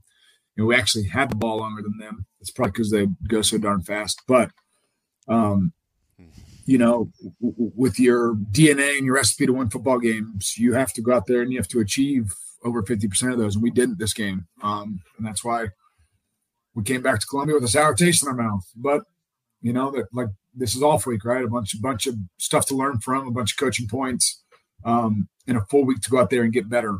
Um, and this football team has a lot better football ahead of them. I know that. Yeah, tons of it, and and getting healthy, man. I mean, Mhm. it's kind of it's this does feel like it's kind of come at the at the perfect time. If Juice Wells was on the field on the offense, I know these, you know, we're kind of all over the place here, but switching back to that side of the field, what, what it- does this? What does it look like? the to you? game. Yeah, how like changes the dynamic- talk about that? dynamic of the game. Yeah, I mean, you got you have X, who's kind of a, you know, not going to discredit any of the other players, but X is having a killer year. Um, And he was having a killer year without Juice out there too. Um, but teams are going to start to learn how to limit him, just like I think Tennessee did. They have a guy on top, kind of mirror him, make sure somebody's always pestering him. But you know, if you have a guy like Juice, you can't do that. If you have two X factors out there, I kind of equate this to having like, you know, we had a we had Julio Jones and Roddy White in Atlanta. Like, which one do you want to stop? Good luck. Pick your poison. Um, so, you know, I, I think we definitely need another answer. I'd love to see a little Nyck Harbor action out there. Um, I mean, that would be if he were able to come out there and make some big plays for us offensively. I think that would uh, definitely intimidate a defense. Seeing a six-five Goliath out there running four-two past him and catching a deep ball, it's definitely going to make the safeties play a little deeper and make the corners be a little more reserved. Um, it might open up some holes. So yeah, I mean, I think if you have if you have juice out there, um, you got two guys that at any time can take over a football game uh, at receiver, and, and and with as smart as those two players are, you can move them around in different positions. They're not always going to be on opposite sides of the field. You can put them both in stack and make one guy run a short intermediate route, another guy take the top off. Um, so different football game. If you have, you know, Juice, quite arguably between Spencer and Juice were the two going into the season. They were the two best offensive players we had on the team, uh, and we lose one of those. Um, that hurts. Um, and, and it, huge credit to X for for kind of answering the call and stepping up and making plays. Um, but defenses are going to find ways to neutralize him and uh, not let him take over a game like he has the last few weeks. Yeah, I mean, you feel like uh, if if you can get him back out there, this is interesting too, in the fact that you've got two true freshmen now starting on the offensive line. Mhm. So Pat and Mario Anderson, although it was a struggle for him the large majority of the time the other night, that's why he's valuable because he is capable of busting the big one, and he did. He brought 75 yards to the house. Like, hey, those those yardage that yardage counts too. Mhm. Um, but all right, so you take all that, put that on the right side over here, and then we we we take the left side. We talk about this offensive line and these two true freshmen that are out there playing. I feel like this is a really good uh, time for a break for them because it, it kind of lets that everything sink in, slow down, and get you some time to be able to walk back in there and and, and get almost caught up. Like, you know what I mean? Get your mind caught up based on what your body's been doing the last few weeks. No, I think that's a great point. Um, and I hadn't really thought about that. I mean, I just I know for me, off week was a was a time to one was to get better for the three, four, five days of practice you get, but then that weekend it was like time to get away, man. It was like football aside, I'm not watching football this weekend unless my opponent's playing, just to get some extra free tape on them. But uh, I think this will be a good time for those young guys because I mean, yeah, I think this is they just played a three three weeks in a row SEC opponents, um, and you know those guys were thrown in the fire, um, and and they've answered the bell. They've played pretty darn good football. If you've asked me for for freshmen coming there playing left tackle and right guard, those are not easy positions, and especially the caliber of talent they were playing against. Um, so no, I mean it's also a time for for Lonnie Teasley to and Greg Atkins and, and all the coaches in there to be able to assess where their players are at, where they need to really work on. Because you got to think the game planning and the structure and teaching and all this stuff that they do during the week. Like this allows them to kind of break branch off, get a lot more individual time in out there on the practice field. So you're working on your actual craft and you're not thinking, man, I have to do this to execute on this play out there, you know, working with the scout team or working on the defense. I would imagine they're probably getting at least 30 minutes of individual time uh, of work each day. And then, I mean, that usually when you have game plan stuff going on, that, that's usually cut in half. So uh, they're going to get a bunch of time to actually work on their skill set and getting better and, and, and, and moving towards where we want to be later on in the season. Because I mean, you got to think we're not, we're not even halfway done and these, nope. Yep. You know, these high school kids are used to playing 10 game seasons. Um, this is at minimum 12. Um, and I'm sure that 12 against the caliber of talent they're playing against feels like 100. um, so, I mean, you, you got to think these guys are, when they were, when they came from high school, they were the best players on the field at all times. So if they got beat once a game, I bet they were probably pretty discouraged. Um, and now, it's not abnormal to get beat once a drive, uh, once a possession uh, at this level because the guy guy across from you is equally as good. He's on the same same scholarship you're on. Um, so it's a man with a man game, and I really enjoyed. Uh, I'm not sure if you guys saw kind of Lonnie's. Um, Lonnie did one of those uh, Gamecock Plus things and, and, talked about kind of the connection and, and and how it has to you know it has to go from player to coach, and then it has to be a player coach relationship, all that stuff. So I think Lonnie uh, and really the whole the whole staff in there will really assess their positions, um, find out where they need to get better at, and then get that extra um, individual work in um, to get us where we need to get to. Yeah, I, I would I would agree. So they're going to practice and, uh, through Wednesday, and then uh, Shane's cutting them loose from Thursday to Saturday, and then they'll yeah. dial back in and start up that Florida uh, prep on Sunday. But they do get to come home, Pat and and, yeah. and, and take on the Gators. And I still maintain this. Look, it was a it was a tough night in Knoxville, but I still don't see a game that's not winnable on the schedule. Um, no, I mean even that game, you got to think it was a two score game in the middle of the third quarter. Like it wasn't. It, yeah, it, it it felt like it was out of control, but it really wasn't out of control until you know towards the last seven or eight minutes of the fourth quarter. Mm-hmm. Um, like you know, it, it's any two possession game is is one big play away from being a one possession game, and then it's a turnover away from being a tie game. So, um, like I mean, that's I even, you know, just having played a bunch of football and been out there on the field, like, shoot, I was up twenty eight three in a Super Bowl, uh, and we lost with seven minutes to go, six minutes to go in the third quarter. Um, so I, I I am more on the other spectrum of like hey, we have to make sure we answer here. We have to make sure we have these things in place to make sure we don't blow this thing. Um, just because I've been scarred a little bit, if you can't tell. Um, so it, um, you know, but, but any, any, any game's attainable. I mean, I, I mean, you, you sit there and if, if you spit a little bubble screen to AB and AB takes it 80 yards to the house, you're to one possession game. And knowing Lembo and, and Coach Beamer, who's telling you this next play is on a surprise onside kick? And then you got the ball and you're driving down to score the game up, go for two because they do that too and take a one point lead. So.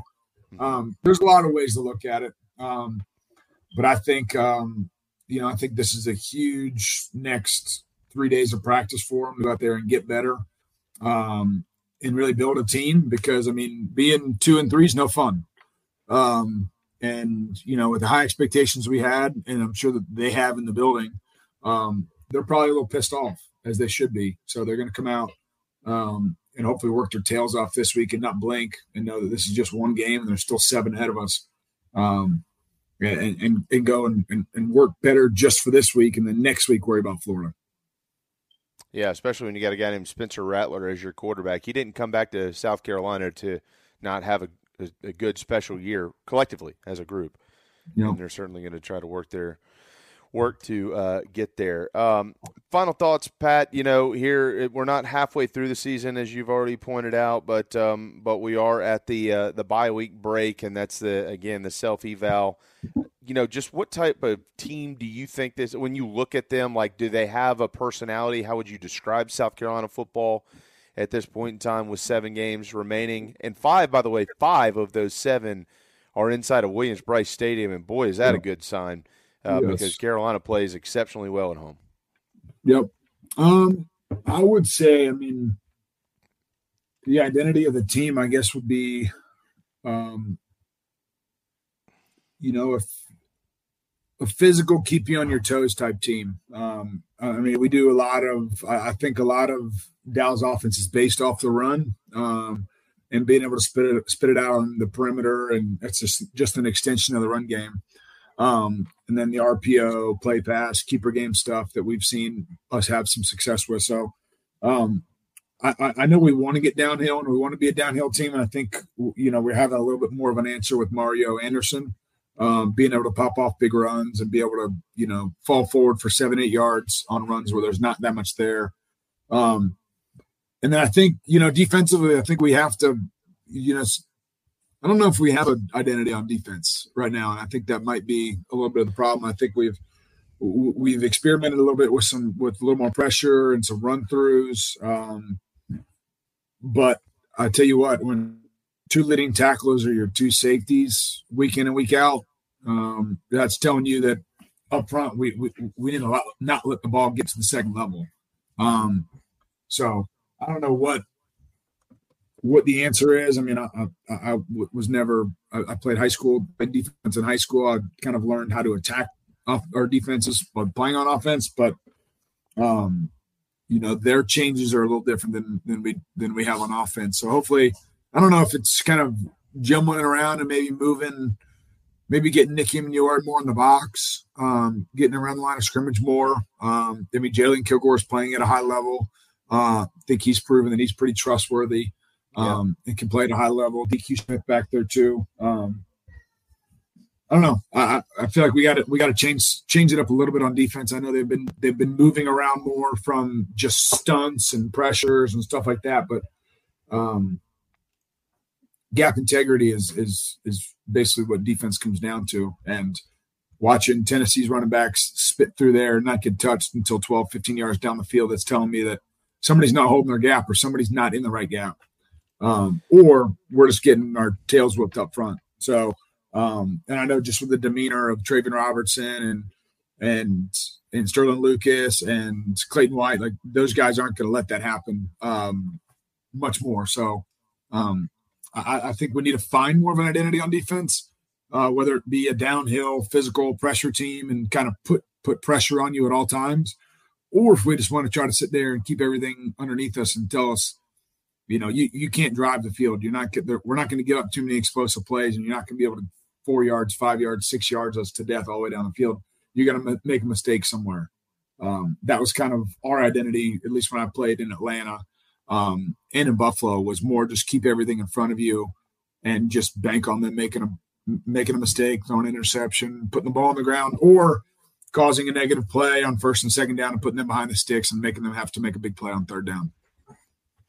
They're going to need big plays in a couple of weeks uh, against Florida, and hopefully Carolina can get back to 500. Then we'll let you run on that note, Pat. Good stuff. Tough weekend for Gamecock football, but they're five games in with seven to go, and yeah, the last couple of years I think have uh, let us uh, allowed us to believe that things finish well sometimes, and hopefully they Yeah, I I mean, continue to trend that way. I, I can't wait to you know what, what do they say? Um, bring bring them out to the deep waters, and that, and the deep waters are, are Williams Brice Stadium, and it's a very uncomfortable place for for other teams to come in and play. So um, I definitely think yes, having five of the last seven at home is a huge advantage for us. Um, You know, but it's it's one game at a time, so it's going out and attacking Florida, um, and then t- playing a darn good Missouri football team that, that's playing at a high level. Um, No question. And then you know the last four being at home, so it's uh, I think um, you know good stuff's on the horizon. Hey, you know this. This is not. Look, I'm not excusing anything. That's not what I'm doing at all. I I thought Carolina would be better than this right now. I thought they'd be. I thought they. It was very realistic. They'd probably be at three and two. That's that was my thinking. Um, and um, but I knew it could be anywhere basically from one and four to probably four and one. Uh, with, with that said, when the dust settles and you look back, I, I really am not. All things considered, I'd, I'd have to go really peel through every schedule out there. I don't know that anybody has played a more difficult schedule than this. I, I don't. Um, is it the Tennessee from last year? No, but top 20 Tennessee on the road at night. Uh, you had to go to the number one team in the country. You had a neutral site to open the year against the top 20 team in North Carolina. Uh, I mean, Mississippi. I, I mentioned four of the four of the five teams we played have been ranked in the top twenty-five at some point this year. Um, yeah, I mean, I- well, maybe Furman's the third-ranked team in the country and in the FCS level. Yeah, I'm I not. I'm not saying so, you shouldn't beat mean- them. You should, but they're a quality FCS team. Is my point. Yeah, I mean, it's the bulk of our schedule is still in front of us. A lot of SEC games ahead of us too, um, and those are the ones that that that's where you're going to make your money. Uh, is is you know beating the beating the beating Florida, beating Missouri, beating Vanderbilt. Um, you know, we're going going to Texas A and M. Um, you know, they took took care of us two years ago there in A and M, but last year we kind of returned the favor. So, um, and then obviously the last game uh, is circling on everybody's schedule. So go and get after those guys in the upstate. Looking forward to it. As always, man. Thank you very much. The great Pat DiMarco. It's good seeing y'all. There you go. Thanks, Pat. Well, I'll see Pat next week when he's banging them up and down the field in the Letterman's golf tournament. or field, up and down the course. Up and down the course, up and down the course. He's uh pretty pretty darn special out there. There's no doubt. Good stuff though. I mean, look, it, it brings uh it brings some reality to a lot of the situations. Also kind of affirms some of the things that we see. Uh, when you hear somebody like Pat who's able to give a good, honest opinion on some of the things that he sees. Um, but uh, yeah, they, hey, look, they got to get better, and that's what they're hopefully going to be doing over the next couple of days, and be ready to go next weekend for Florida.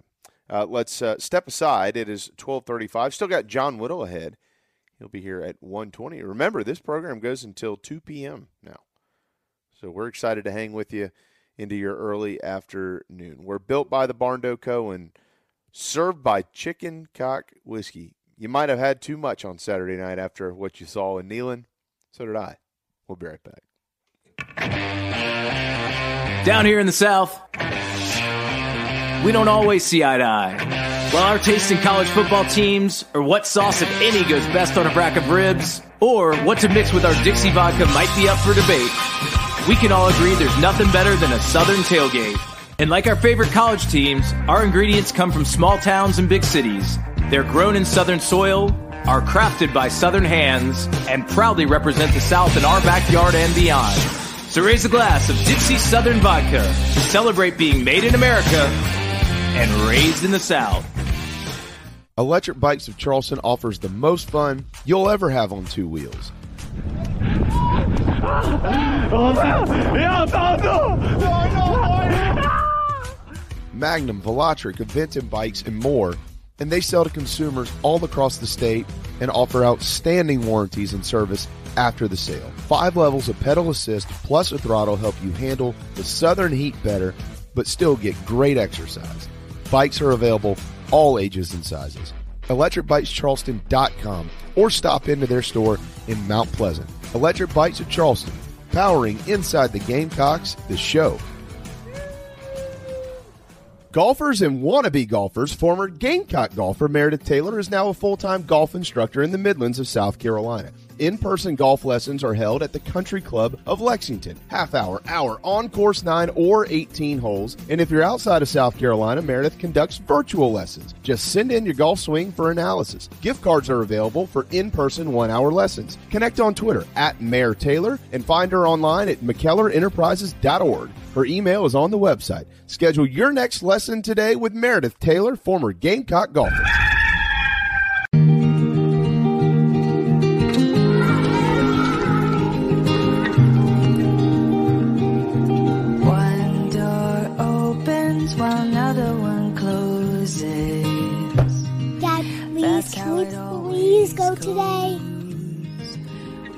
Not today, sweetie. One heart's breaking while another one is mending.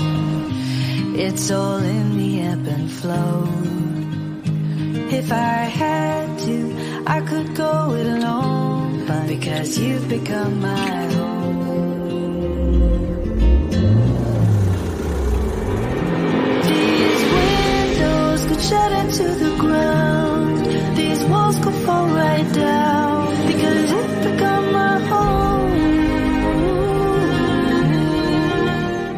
We don't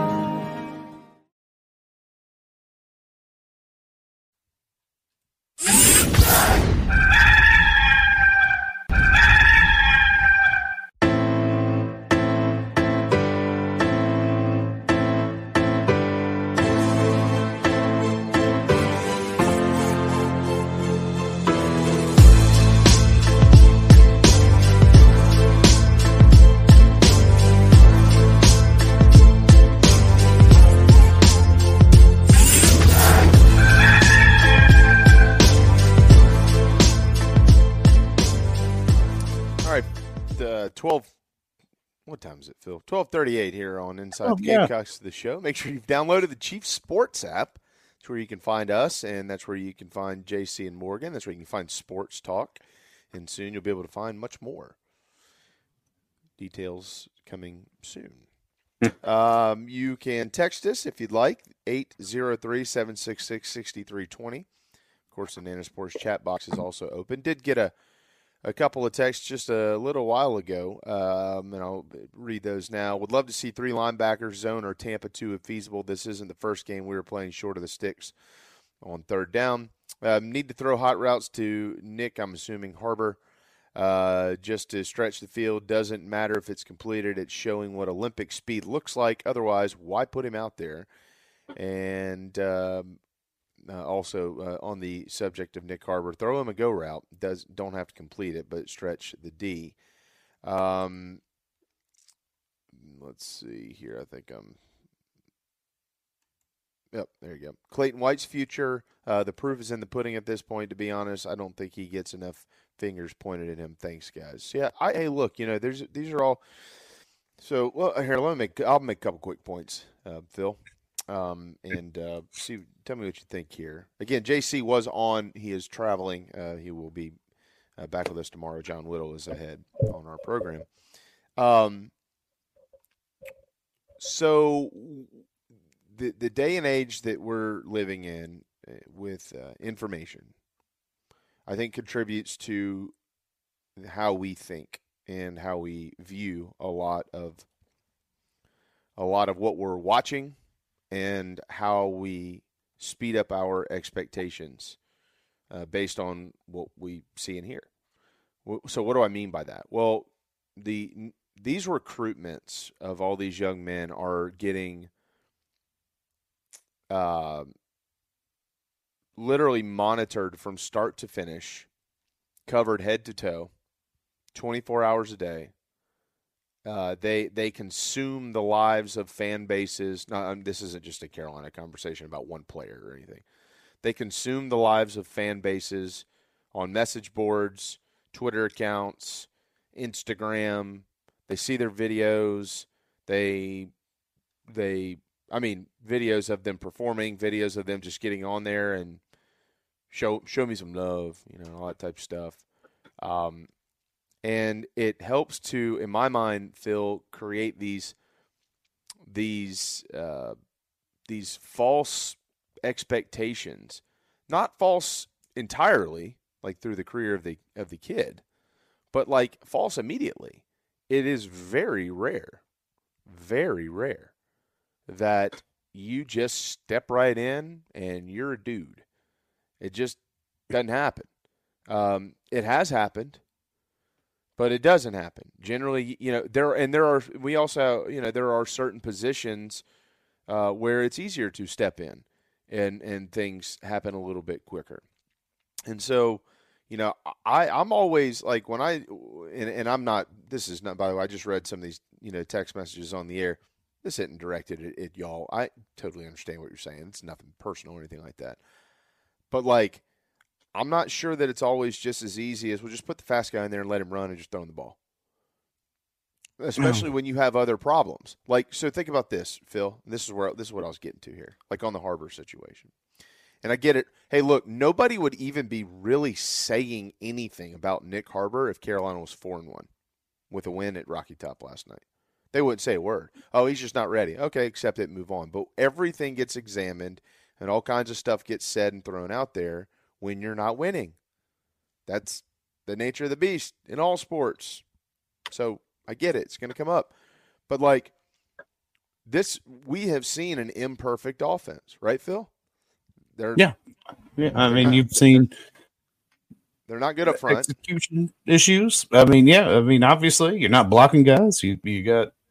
I mean, you might as well. I might as well be playing. You know, right tackle. It'd probably be about as effective as what we've seen over the past few weeks. I mean, it, it is what it is. I mean, I'm not saying that to insult anybody, but I mean, the guys we've been rotating on that side of the line have not been good.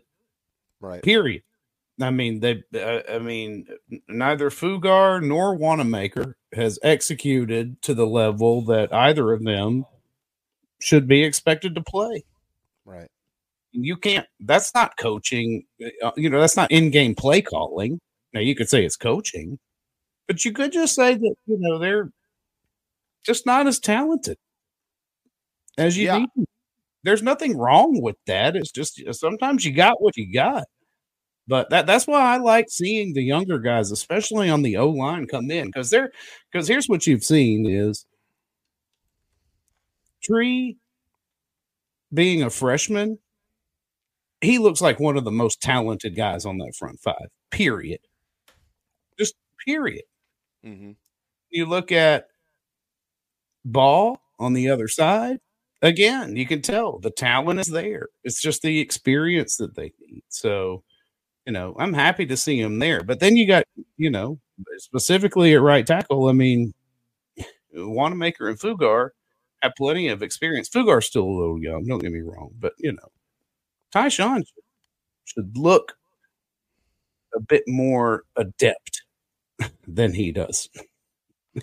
Well, I mean, and I guess you know that's all kind of making the point that I was that I was making is it's not as easy as just well these guys are really talented and we've heard all about them for the last two years. Just put them in there and let them play, because sometimes you might not be able to do that for whatever reasons when you've got a, and I, I'm not an offensive coordinator. I'm not preaching to anybody. I'm just Not- saying there. I, I try to use pretty simple logic. If he's good, he'll play. If he can help you win, he'll be on the field. If he can't, he won't. Now, what are those reasons? Are they because, like, for instance, the Nyck Harbor situation, Phil? Maybe because, like, he's not, he's just learning to play wide receiver, and there's just only so many things he can do. Uh, and they don't feel comfortable with putting him out there when they're already kind of struggling. Like, this isn't, this isn't like what we've seen out of the last probably seven or eight years from Alabama or what we'd seen in the past from Clemson or what we've seen from Georgia. You know, you kind of put some of these young guys out there. They're really good. They kind of fit right in because the other 10 or 11 are doing their job. Um, or the other 10 guys, nine or 10 guys, I mean, are doing their job.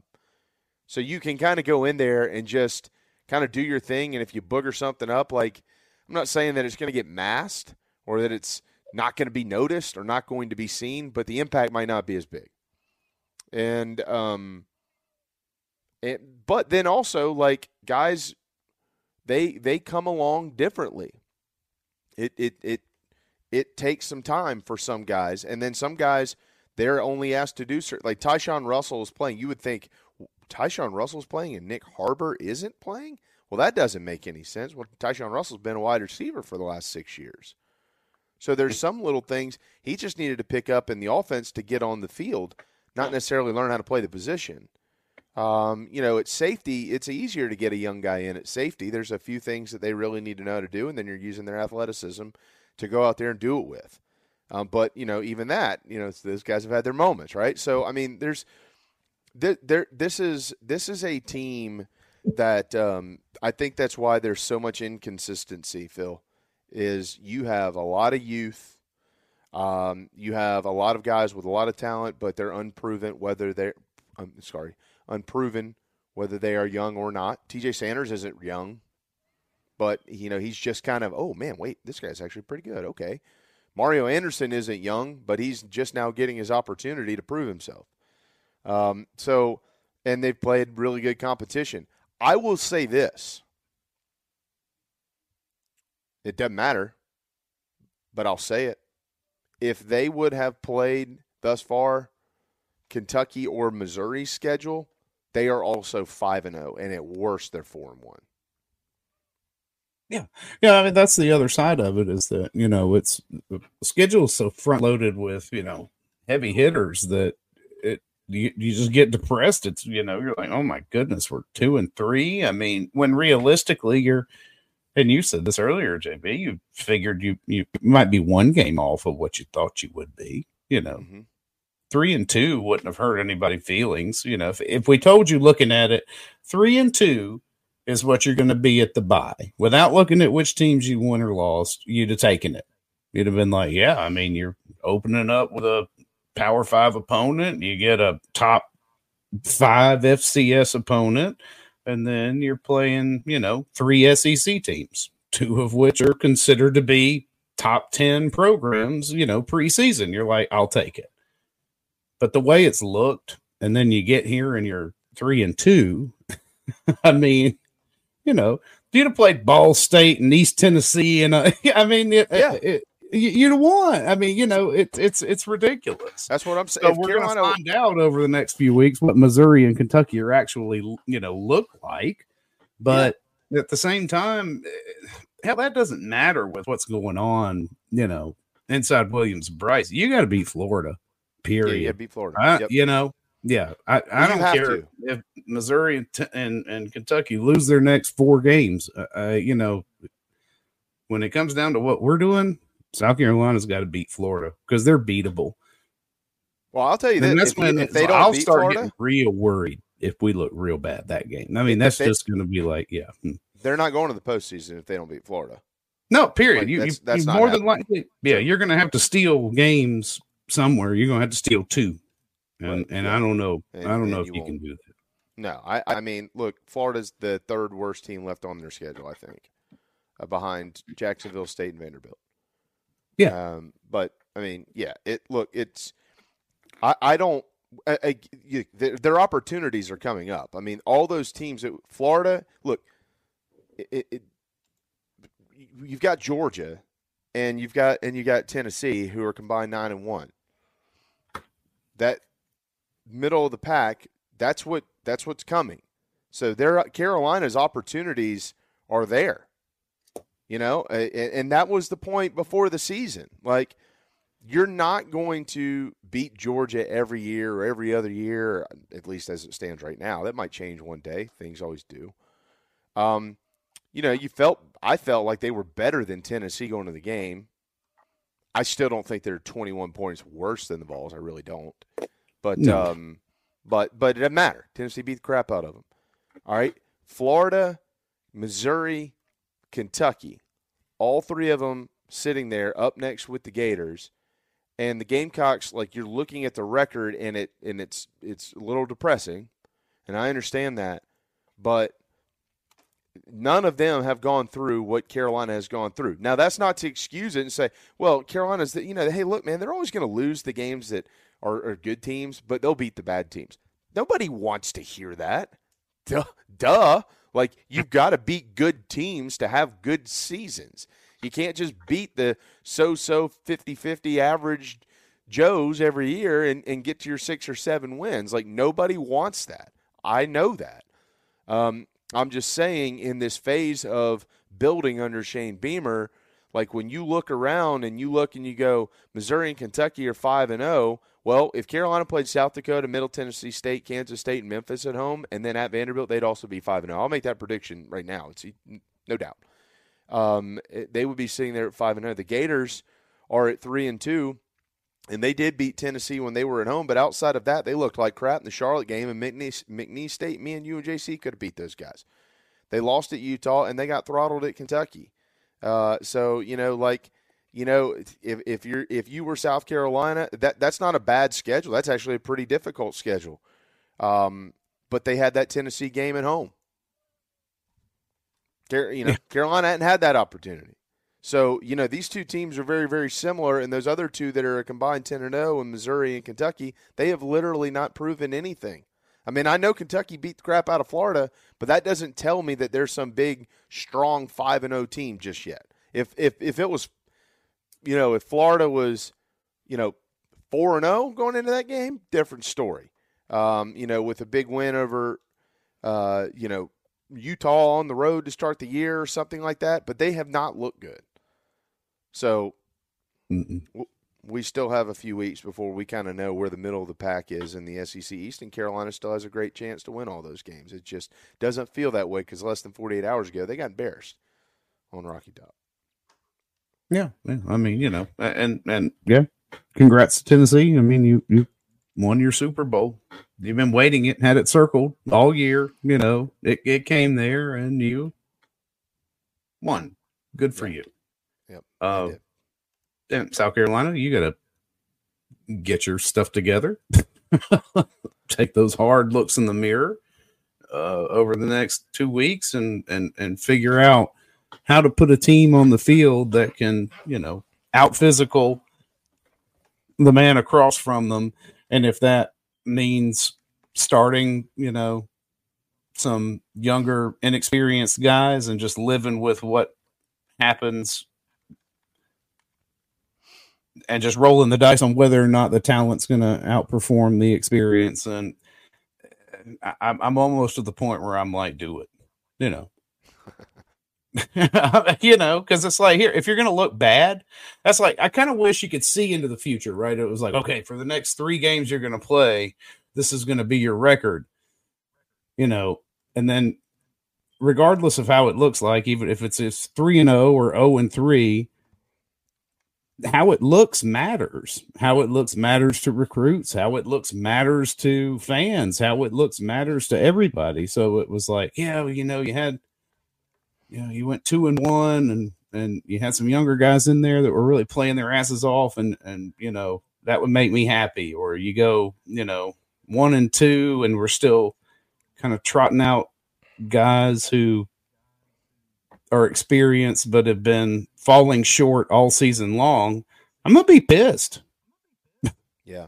I mean, I just am. Because here now you're going deep enough into the season, JB, where these guys who could be getting actual in game, real time, real speed experience to take into next year aren't. Right. And you got to start asking Well, why. I will say this: if there is uh, good news on the horizon, Gamecocks two and zero under Shane Beamer following the off week. One of them was following a debacle in College Station, forty-four to fourteen in the first year. They turned around, took the week off, beat the Gators on their home turf, forty to 17 two years ago. Similar situation here, coming off of a little bit of a debacle in Knoxville. You got an off week. You got Florida coming to town, and you're hoping to replicate that result if possible. Last year, uh, they also uh, would win following an off week when they took on Texas A&M at home, and they got that victory too. Of course, that off week last year came after the win at Kentucky. Um, so, um, but they did. Uh, they are two and zero in home games following the off week under Shane Beamer, and looking to make that three and zero next weekend. So maybe that trend will stay true. All right, it is uh, twelve fifty five. We do need to step aside for a timeout. We got John Whittle ahead. Uh, he also has uh, been in spending some time today with Mark Kingston. Uh, the Gamecocks are back on the field, trying to get just two more wins this year to get to Omaha, Nebraska, in his seventh season. We'll get an update from that press conference, plus talk some football with John. By the way, Carolina and Clemson more than likely won't be playing their third uh, the the third game or really the second game, the neutral site game in baseball in Greenville. That contract is up. and it's also up in Columbia. So if they're if they're going to re-sign it, I haven't heard uh, if they if they how close they are or whatever the case is. So hopefully we can get an update there. Or is there another location in South Carolina that's being considered? It has been played in Charleston before. Um, I know that uh, Myrtle Beach has tried to get him. I know that Augusta has tried to get him. I know Charlotte's tried to get him, and Coach Tanner kind of said no. Charlotte, with all due respect, is in North Carolina, not South Carolina. We'd like to keep this game within our borders. Uh, so we'll kind of see if we can't get an update there because that's a really interesting scenario uh, for both the Gamecocks and Clemson in baseball. 803 766 6320 is the text line. If you'd like to fire us off something, we'll try to get it in the show. And we got one final hour coming up here. Inside the Gamecocks, the show on the Chief Sports app, which is presented by Dixie Vodka. Chicken cock originated in Kentucky, like so many other bourbons. And so the resurrection of it, you know, Paris, Kentucky, that's the county seat of Bourbon County. So much of this whiskey was being made in that Bourbon County, put on ships and, barges and shipped down Ohio, down the Mississippi, and got to New Orleans where it got distributed all over the world. And people kept saying, well, hey, I want some more of that whiskey from Bourbon County. And so that's how bourbon whiskey uh, got its name. And chicken cock originated actually in Paris, Kentucky, in, in, which is today Bourbon County. If you're in the upstate of South Carolina and are in need of residential real estate services, Cindy Bass, Searfoss of Coldwell Banker Caine is for you. Ask her about the village at Creekside, all of her listings in my hometown of Spartanburg, South Carolina, right there on Daniel Morgan Avenue, married to a lifelong Gamecock fan. And many of our listeners have already bought homes from her and been 100% satisfied with the detail and care she uses. Cindy Searfoss, 864 414 5271, Coldwell Banker Caine in the upstate for your real estate needs.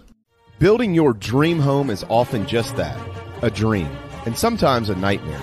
But at the Barn Barndo Company, they commit to quality and build without sacrifice. Customization, open floor plans, limitless flooring options, maintenance free and easy insulation perks, and affordability are just a few reasons why they've been named one of the best builders in the U.S. Believe in your dreams. Visit thebarndominiumco.com. That's thebarndominiumco.com. The Barn Barndo Company, Gamecock owned, Gamecock operated. Hey everybody, this is Mo Copper from Carolina Football. The show is painted garnet black every day by a couple of painters. Go to letmepaintsomething.com to check them out. Go Cocks. 10% off for military repeat customers or mention the show. Interior, exterior painting, fencing, cabinet staining, concrete painting, popcorn ceiling removal, and more. 803 522 6832. LetMePaintSomething.com. The preferred sign partner of Gamecock Athletics is Signarama Columbia, and they should be yours too. A full service sign company that handles design, production, install, and service, Signarama Columbia has helped to bring to life the perfect vision for so many all across South Carolina. Owned and operated by proud Gamecock alumni, they can handle all types of signage, including interior and exterior, vehicle graphics, and more. Go to Signarama.com and find the West Columbia location or call them at 803 407 9284. Bring your brand to life with Signarama Columbia, and go Gamecocks!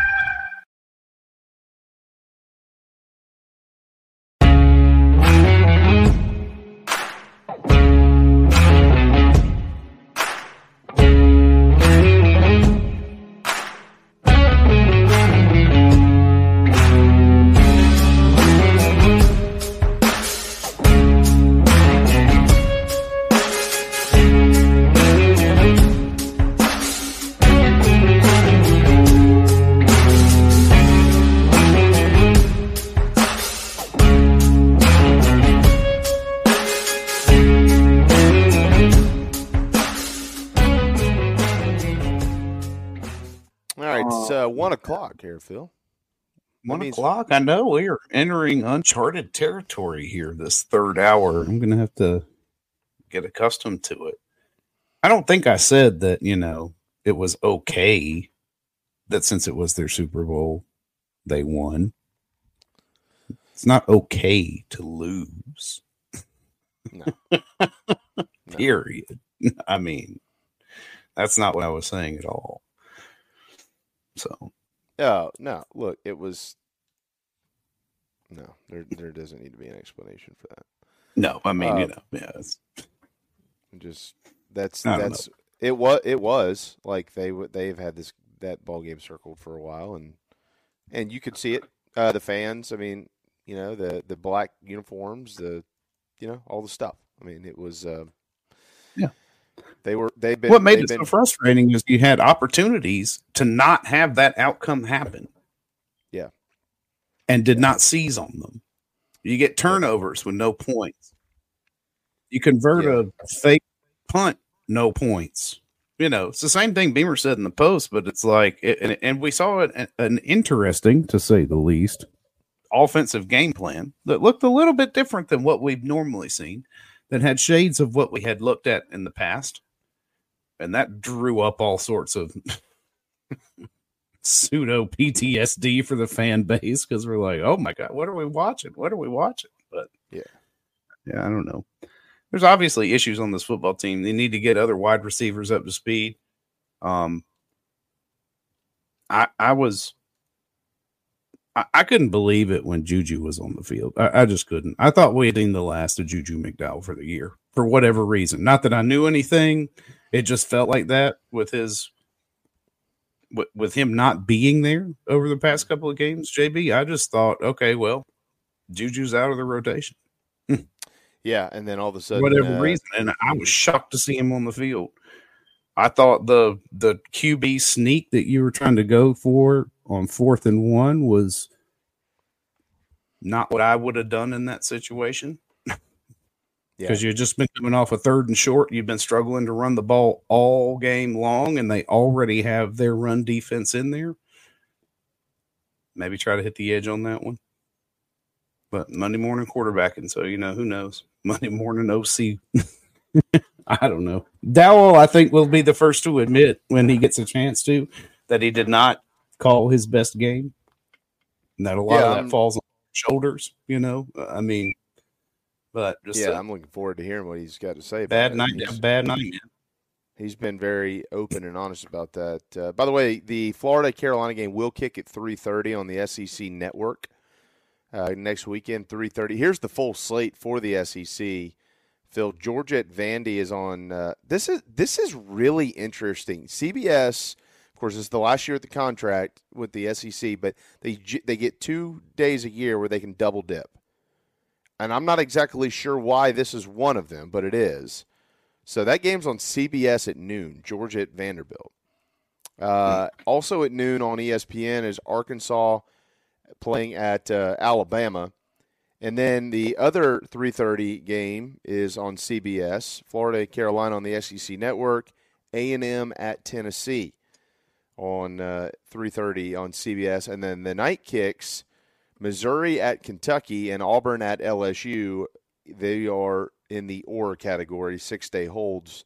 Those will be announced after the ball games played this Saturday on ESPN or the SEC network at seven or seven thirty. So that is um, that is the full slate. So uh, the Gamecocks will not have a night game when Florida comes to town. They've been full of night games, but um, they will not also have a noon game. So good news for Gamecock fans looking to not looking to get up at 5 a.m. to go watch football. Put it that way.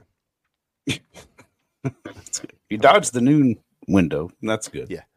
Yeah, dodge the noon window. There's no doubt. Dodging Ray Davis has been a little bit of a a tough situation for those in the SEC. If you haven't paid attention, this is the best running back right now in the league.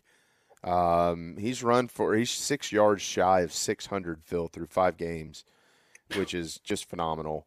And he's done that on just 76 carries, and he's also caught 11 uh, balls out of the backfield for 146 yards, 11 total touchdowns this year um, through 11 total tou- total touchdowns this year through five games. Last year, he did get over the thousand yard mark with Vanderbilt, but this was a guy like we were talking earlier about um, expectations and things of that nature. Very quietly added by Kentucky out of the transfer portal, and nobody really paid much much attention to it because he was just a running back coming from Vanderbilt who hadn't hmm. really been that good. Nobody did any research, looked at it, nothing, just nothing. And now this guy is literally driving the train. Only Devin Leary was talked about, unless you lived in the bluegrass state.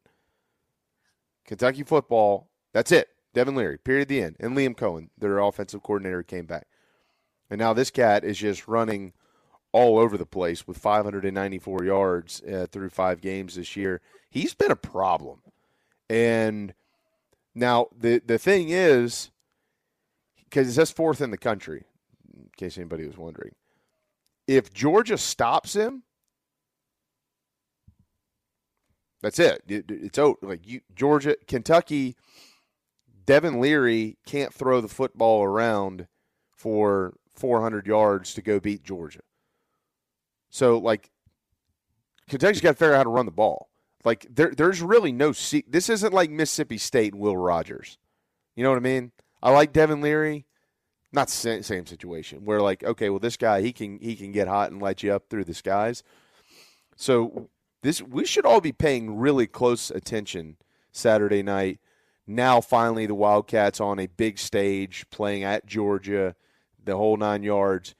If they stop the run, what does Kentucky have when they when the run is stopped? And it's not much beyond that. No, no, I agree. You might if, if Georgia is successful in stopping the run, you're going to see that there's Kentucky's got other issues. Yeah, but I mean, hey, Auburn was effective with some of that running this past weekend. Now I know weird things happen on the plains. This is a you know a, rivalry game, but uh, that might be easier said than done. JB. yeah. No, look, I, I, I don't. Kentucky, we'll uh, we're going to pick this game at the end of the week, and I mean, I'm not going to wait to tell you. It's no secret. I mean, Georgia, I think will win the game, um, but like we had this conversation earlier about being able to diagnose the blue collar middle class of the SEC East, which that's where Carolina feels like they are. Would like to be in the upper echelon, but as of now, at two and three, you're not. So, you know, uh, Florida, Missouri, Kentucky, and South Carolina, even Tennessee. I mean, on like it's not like Tennessee's sitting there at three and zero, and they're one and one in the league with a win at home over the Gamecocks. That's it. So like, there's just so much still left to unpack, and we're kind of.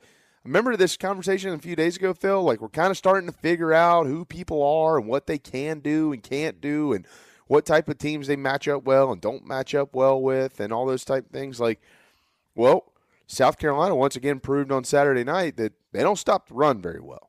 So that's not a good sign for playing teams like Kentucky. Like that smells to me of all the things that did nothing but piss off the Gamecock fans for four and five years. Like you you get through a game like against the Wildcats or, or Missouri, and you're like, I don't understand how they beat us.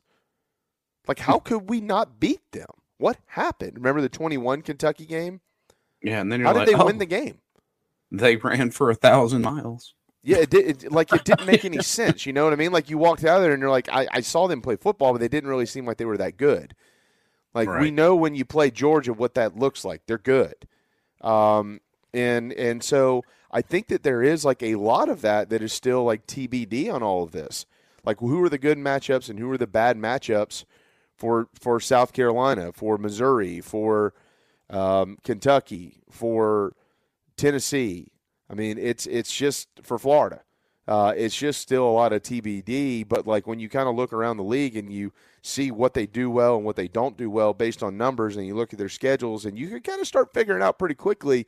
Okay, we this this team here matches up. This team doesn't match up, and um, and uh, you know that's kind of why I brought up Ray Davis's numbers because he's one of those running backs that you know, you, you can't let him have 250 yards and beat you. And South Carolina, for whatever reason, has found ways to let that happen. Yeah, I mean, yeah, you're not gonna. They're, they're, if he runs for probably more than 150 JB, it's probably toast. You know, I mean, you you can't have that happen, and you know it's coming. That was what was so Yeah, they tell you. infuriating. One of, one of the things this weekend, it was like you knew Tennessee was going to run the ball. You completely, you know, not completely shut down, but you effectively closed the door on the running game of Mississippi State, who also likes to run the ball at this point. Mm-hmm. Right. And you just couldn't do it again. I, I, that's what I don't understand. You could have committed yourself to that and let Milton's arm beat you. I mean, I, and I don't think he would have been able to do that. that one magnificent catch on that deep ball, which I was like, I don't know how that guy came up with it. Thought it might have bounced off his leg then and picked it up. You know, it was just like, wow. And if that's the only thing you can get done, that's all you can get done. But you couldn't affect him in the pocket as much as you wanted to, and you let them run the ball down your throat, which was, I mean, it was just ugly. It made me sad. the, the the Florida game, by the way, also is uh, sold out in in Columbia. But yeah, to your point, and I want to let like I mentioned Ray Davis tie all this back into Phil, like coming off of your yeah. your comments there. Um, twenty six carries for two hundred eighty yards is what Ray Davis had this weekend against Florida. That is one of the things. This has been a trait of the Gators for a, for a long time. I, I, don't know that it's a Billy Napier thing. I don't think it was a Dan Mullen thing. I don't think it was a Shark thing. Jim McElwain. Um, I don't know that it was an Urban Meyer thing. The one, the one I, the one coach I can say it was not a thing was Coach Spurrier, but since then, this this has long been the case down there. If if you kick them while they're down, they're not getting back up. Like they, the Gator Gator football when it's really good, it's it's a it's a tough animal to to cage. You know what I mean? Um, yeah. But if they're having a rough day out there, if you got a guy who's doing a number on them, especially if it's one of those death by a thousand cuts type ball games where man we just cannot stop this guy from running the football or whatever the case is. I don't want to say they quit, but they sure looks like it. And you know, this past weekend that kind of happened once again where it's like you know it's just a long day. And I remember the bowl was it the bowl game last year? Watching them, wasn't that the bowl game where it was like what they didn't even want to be there in the Vegas Bowl. Oh yeah, that I mean it was embarrassing. Yeah, that really like, was. That was if, a terrible showing. Yeah, like if you're if you if you're a Florida fan and you traveled to Lexington, Kentucky, or you traveled out to Las Vegas, or you went wherever the hell you decided you wanted to go to watch them play, and about halfway through the first quarter, they just pretty much quit. Like that's like that's that's personal, you know, as a fan. Like, man, I think about all the things that fans do. Spending time maybe away from their family, spending all of their money, maybe not going to the mountains for the weekend or going to the beach for the weekend. Now they're going to go to Lexington, Kentucky to watch you play football or wherever it's going to be. And you just don't even care to be there. So why should I care to be there? After I've already spent all this money that you haven't had to spend. You got to fly and stay in five star hotel and eat free meals and play, play football. Yeah. I don't get to do that. So, you know, it's that's one of the that's one of the traits that they do have where if you punch them early and you kick them while they're down, they're not kicking back. They just aren't. I, I don't know if it's I don't know if it's a cultural issue, not necessarily a culture issue. I don't know what it is, but it's it's you've seen it over the years, and it's really disturbing, especially coming from a program like Florida. Like it's hard to believe that Florida is where they are. Like, aren't they one of the teams that should never be bad ever? No, I mean, like, you know, you're a powerhouse brand. You you your state is, you know, top 3 in talent coming out of high school and you should not be struggling like it is. I mean, that, that fan base is willing to throw dollars at, at anything mm-hmm. to to win. Yeah. You know, so it's it's one of the reasons why everybody's like Napier needs to get it together because he'll be gone. They don't put up with that at all. No. they will fire you and not care and try again. Now, you kind of like that being competitors of theirs because they're like, wow, they just can't get their, they can't get any footing. You know, it was like they won't allow themselves to become consistent enough, but it, there's a fine balance there between how quickly you have to win versus you know, being able to actually put together a team built for the long run. Yeah. So I, I don't know. Now the portal, I think, facilitates that a lot. And if you can bring in a good class out of the portal accompanied with a solid, you know, consistently solid high school recruiting class, you can be able to do that. But I don't think Napier's talent that he's brought in from the, from the high school ranks is going to be enough to keep him around. If, if they say, even if they go like six and six. Ah, it, it would. Yeah, you know. like I, I, I, I think if I think if they go to a bowl game, he will be back. But if it, you think, it- yeah, I, I do, I do, I, I really do. Um, and I think he should. I, I, I just, I, I'm so against coaches getting fired after two and three years. But I'll say this though: if they, let's say they don't, let's say they finish, let's say they get beat, Carolina beats them, and then, uh, and then Georgia beats them. All right, so they, so they would have a win over Tennessee at home early in the year, but long enough to go to where the fan base would have forgotten about it. So it's all about how it looks, right, and how it feels. So Yeah. you you beat Tennessee in week what was that two or three, and I think it was week three, and then after that you fall on the road at Kentucky. And I said this before the year, like we talked about this. Like think about it real quick here. It's the same thing at South Carolina. Like if all of a sudden you're losing every year to they, Carolina used to beat Kentucky every year, and all of a sudden you're losing to them, like this is their third straight loss to the Wildcats in the swamp. That's not sitting well. All right, so if if if you lose, and then you lose to the Gamecocks, that would have been two of three years. So five of your last six games against Florida, I mean against South Carolina and Kentucky, you would have lost if if Carolina beats you next weekend. All right, and then you got the Georgia game in Jacksonville, and let's say they lose that one. Don't really know, not predicting that because Florida and Georgia, for whatever reason, no matter how bad the other one is, always find a way to pl- play a great football game. But um, but let's say they do lose that. Well, we all know they don't like losing to Florida or uh, losing to Georgia. Okay, but so if they drop if they drop their ball game against the Gamecocks, and that slips them to uh, three and three, or I'm, I'm four and three because they would presumably beat Vanderbilt this weekend. Who, by the way, they lost to last year. Right. But if they beat Vandy, they lose to Carolina. That makes them four and three. They lose to Georgia, makes them four and four. All right. Again, they've lost five of six against South Carolina and Kentucky. Now they've lost uh, to Georgia. People are pissed. Maybe they beat Arkansas, but then the final three games are at LSU, at Missouri, and at home against Florida State.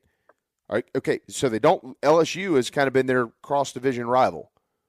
But if you lose, so you add that on the fact that you lose three straight games to finish the year, and one of those is also against Florida State, whom, by the way, is back in the top five, and at that point in time would probably be playing to get into the college football playoff.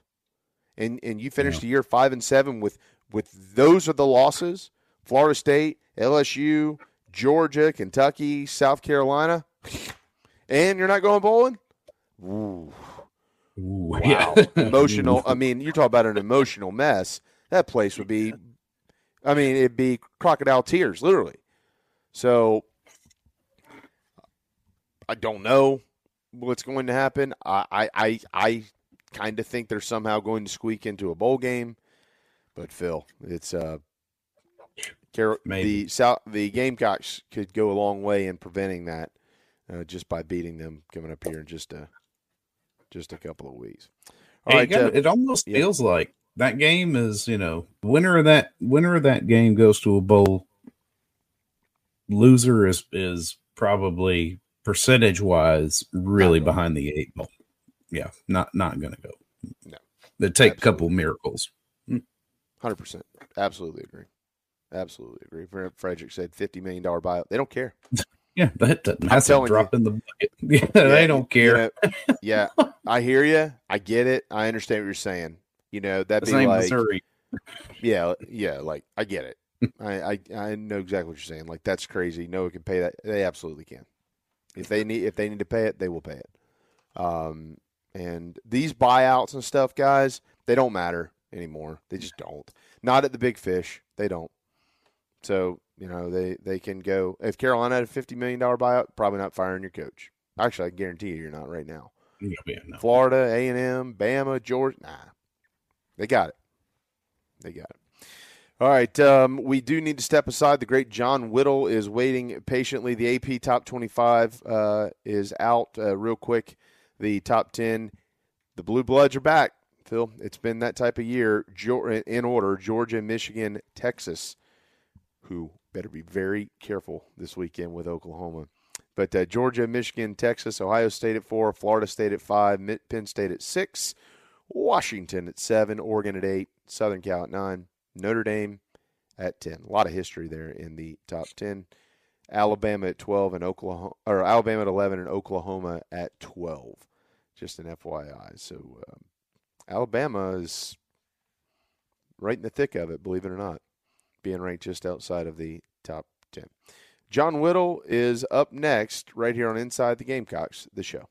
The preferred sign partner of Gamecock Athletics is Signarama Columbia, and they should be yours too. A full service sign company that handles design, production, install, and service, Signarama Columbia has helped to bring to life the perfect vision for so many all across South Carolina. Owned and operated by proud Gamecock alumni, they can handle all types of signage, including interior and exterior, vehicle graphics, and more. Go to Signarama.com and find the West Columbia location or call them at 803 407 9284. Bring your brand to life with Signarama Columbia, and go Gamecocks! Charleston Fitness Equipment is keeping South Carolina in shape. Clients have come from all over the Palmetto State to find that one piece of equipment that they enjoy that keeps them looking and feeling good. Whether it's a home rower, treadmill, elliptical, free weights, a home gym, or something else, Charleston Fitness Equipment keeps the mirror smiling back at you. Get in shape like the Gamecocks do. Visit charlestonfitnessequipment.com. Gamecock owned and operated and proud partners of Inside the Gamecocks, the show.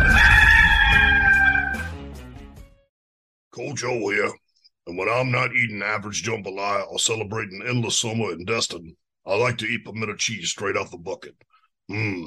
And the only pimento cheese I like to eat is from Nana's Porch. It's award winning, it'll melt in your mouth, it's good on a cracker, it's good in a bowl, it's good on a piece of bread. Also, don't forget Nana's Porch has a hell of a food truck. It's award winning as well, and they're here for all of your catering needs. So get online, nanasporch.com. It's mm-mm good. Coach O signing off. Endless summer, go Tiger.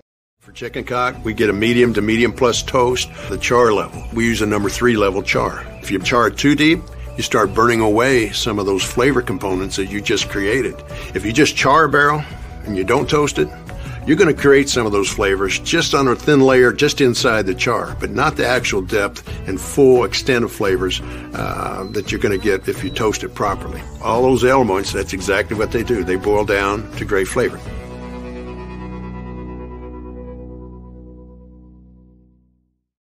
If you're in the real estate market in the low country or even in the Midlands, please contact me, JB, with Coast to Coast Realty SC.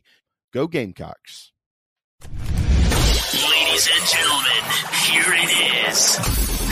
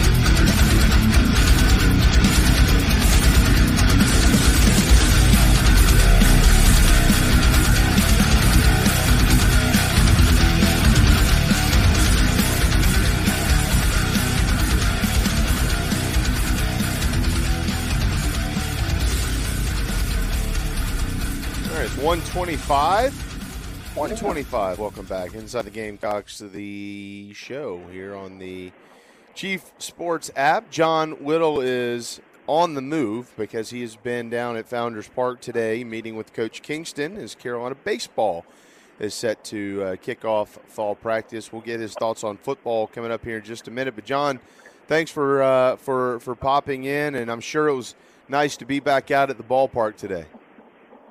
Oh, it's always nice to be out there at Founders Park, and uh, got to talk with with Coach Kingston for about a half an hour, and now I'm headed on down the road down to Florida for uh, a little uh, uh, AAU showcase type baseball stuff down in Jupiter, Florida. So, uh, little, little, little bit of a baseball time right now here for me during the bye week. Yeah, baseball. Baseball's a year-round sport now, uh, so I get it. Um, what'd you learn today? What did anything uh, new from from Coach Kingston? I know that you put out a report this morning about uh, some injury stuff. Uh, that can be read at thebigspur.com. Uh, but uh, anything additional to add on to that? Yeah, um, well, Kingston said today that the team is definitely going to be an Omaha team this year. No, I'm just kidding. Um, no, we uh, he he, he uh, confirmed a lot of the injuries that we talked about on, on the Big Spur today. Roman Kimball's not going to pitch in the in the fall, as as we probably all already knew, as he's working back from from Tommy John, Jake McCoy, a, a, a freshman who is uh, going to be a big piece of South Carolina's pitching staff this year. He's not going to pitch this fall. He's got a little bit of a, a back injury that's lingered since high school. Um, so there those are a couple of guys who are who are really important who we're not going to see this fall. But um, you know, he's he shed uh, he shed some light on on you know what he's going to be looking for from a, a pitching staff standpoint. There's a lot of new faces out there that are are uh, you know into the program for the first time, be it through the freshman ranks or or the transfer portal. And but you've got a heck of a lot of talented, proven hitters uh, on, on this team. Most, most of them coming back off of last year's squad, but you know, also a couple of additions from the transfer portal, like a, a Kennedy Jones, a, a, a Parker Nolan, and Austin Brindling. Uh, so really encouraged about the offense. A little bit of a flip flop from from where it was last year. A year ago, we were sitting here talking about uh, pitching staff's going to be awesome. Who's going to hit? This year, we're talking about hitters are going to be awesome. Who's going to pitch? So uh, something to uh, kind of work through this fall, and that's going to make scrimmages very, very intriguing, and those will get started this this Thursday afternoon.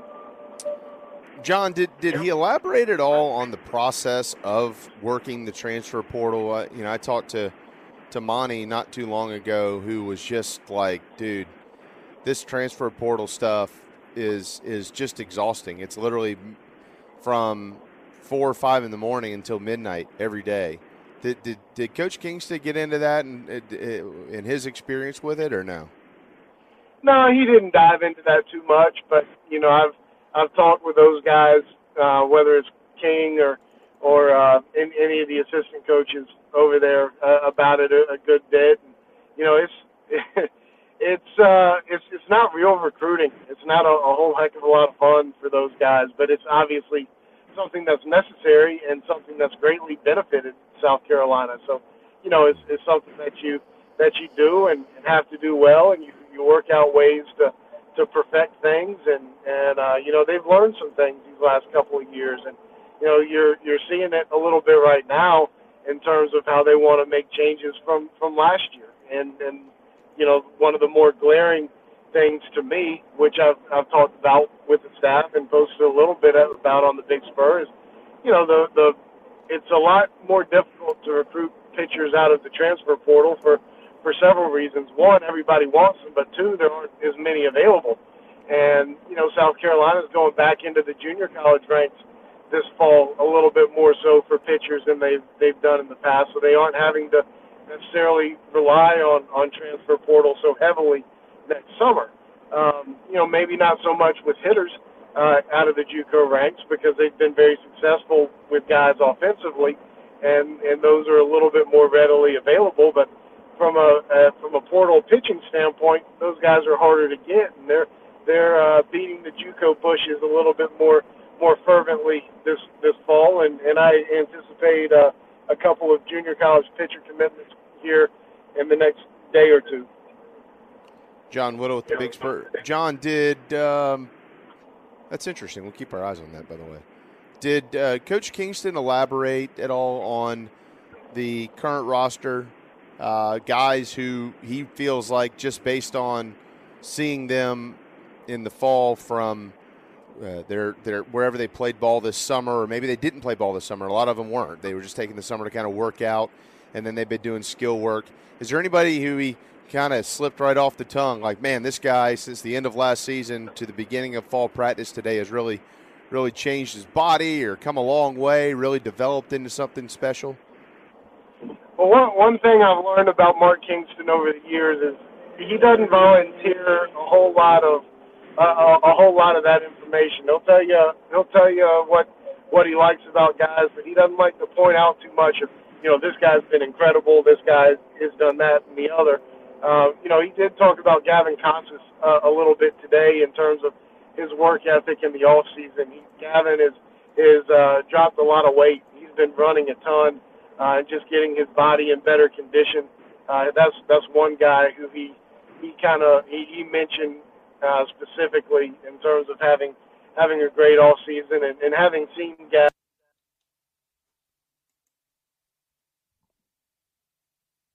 Oh, did we lose John? All right. We must have hit the dead zone there in John's signal. Hmm. Oh. Are you there, John? Can you hear us? Hear you guys. Oh, there, you, there you are. You came back. You're back. Hey, but, but yeah, uh, but but Gavin Casas Gavin Casas has been great, and I've I've seen him a couple of times now, and and I can verify what what Kingston has said. He has definitely worked really hard on on uh, drop, dropping a little bit of weight, and he's he's he's made a few changes with his swing, and and he's uh, he's been really good so far uh, doing skill work.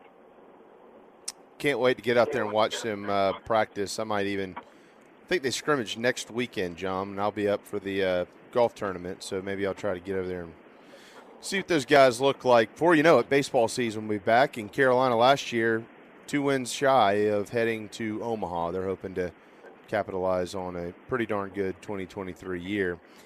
All right, uh, moving over to football. Again, John Whittle here from the thebigspur.com. It is 1:33 on Inside the Gamecocks, this show. Uh, your thoughts from Saturday night's loss on Rocky Top? Disappointing. Um, you know, I, I had I had South Carolina as a as a ten point loser uh, going into it. Um, I, I I just I it's it's it's way too simple to to say this. Uh, very very, basic interception that pick six just just changed so much. Like you, you feel like you were within striking distance, within touching distance, regardless of of not having played particularly well uh, up to that point.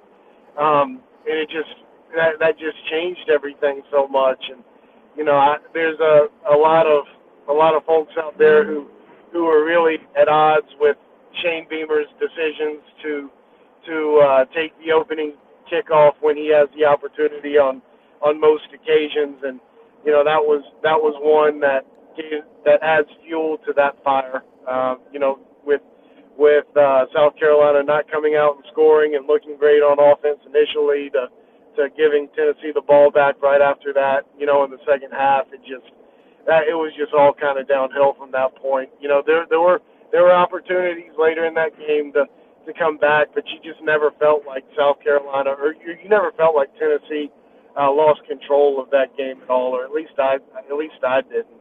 Um, so you know, I it's there. Th- this bye week, I think, is at a great time for this team, and I know we say that a lot, but you know, this this one feels especially uh, especially helpful. Uh, Pat DiMarco was telling us earlier, John, that generally these bye weeks they, they whip you up pretty good uh, those first couple of days before they give you some time off. So I anticipate today, tomorrow, and Wednesday being probably pretty difficult practices for Carolina football, um, and and then they'll they'll be off for three days. But to your making your helping you make your point here, uh, I think it's a good time uh, for a couple of things. One, from an injury standpoint, but also from a youth standpoint. Okay, now you think about the offensive lineman, Trovon Baugh, Big Tree. Uh, you think about some of the guys in the secondary, some of these young wide receivers, uh, things like that. You finally get a week where you're not having to prepare for a game. You're actually getting to evaluate yourself, focus on yourself. Uh, so, from a health standpoint and a development standpoint, with all the young guys that they're playing, it is a perfect time, and hopefully it pays off. Gamecocks are two and zero under Shane Beamer, coming off of a bye week, and one of those was a forty to seventeen win two years ago over Florida at Williams Brice Stadium after they got throttled in uh, College Station, Texas. Yeah, and, and uh, I, I think I, I think the bye week is going to help out Tree and uh, Trovon Baugh as, as much as anybody. I mean, those guys can can take a step back and take a deep breath and just kind of say, okay, all right, this, this is where we are right now, and they can go back and clean up some clean up some things and, and be worked with by the coaches instead of just straight game prep. Uh, you know, I, I feel like that's going to be really good for, for those guys just to just to kind of hit a little reset and and and go forward. Um, you know, certainly a big deal to to uh, get some get some guys healthy, healthier uh, again. But you know, I, I think it's also a great time to integrate maybe some maybe some guys who uh, in, into the rotation who haven't been been featured as much. Maybe it's a Tyshawn Russell. Maybe it's a Nyck Harbor. Like I've been pretty high on on the group of South Carolina's wide receivers, pass catchers. I guess if you want to throw Josh Simon and and um, Trey Knox into that as, as well. But you know, after that Tennessee game, I didn't quite get the sense that that uh, Shane and even Spencer Rattler were were quite as high on that group as, as I I am.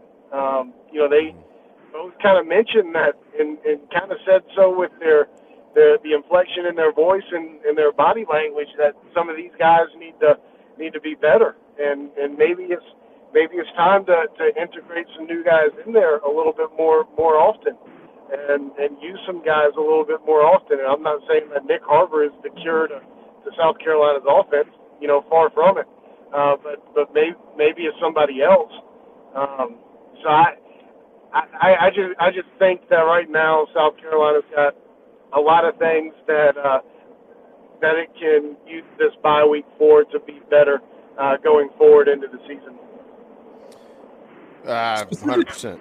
Yeah. Oh yeah, and I was going to say, John. I mean, specifically, you know, with the wide receivers, because I kind of caught that in the post games too, with them not necessarily being happy with the performance. But is that? Uh, do you think that's just directly reflective of the fact that you know sixty-seven percent of what kind of accounted for in the preseason is is not on the field right now, and and X is you know really all you have that you plan the most for ahead of time?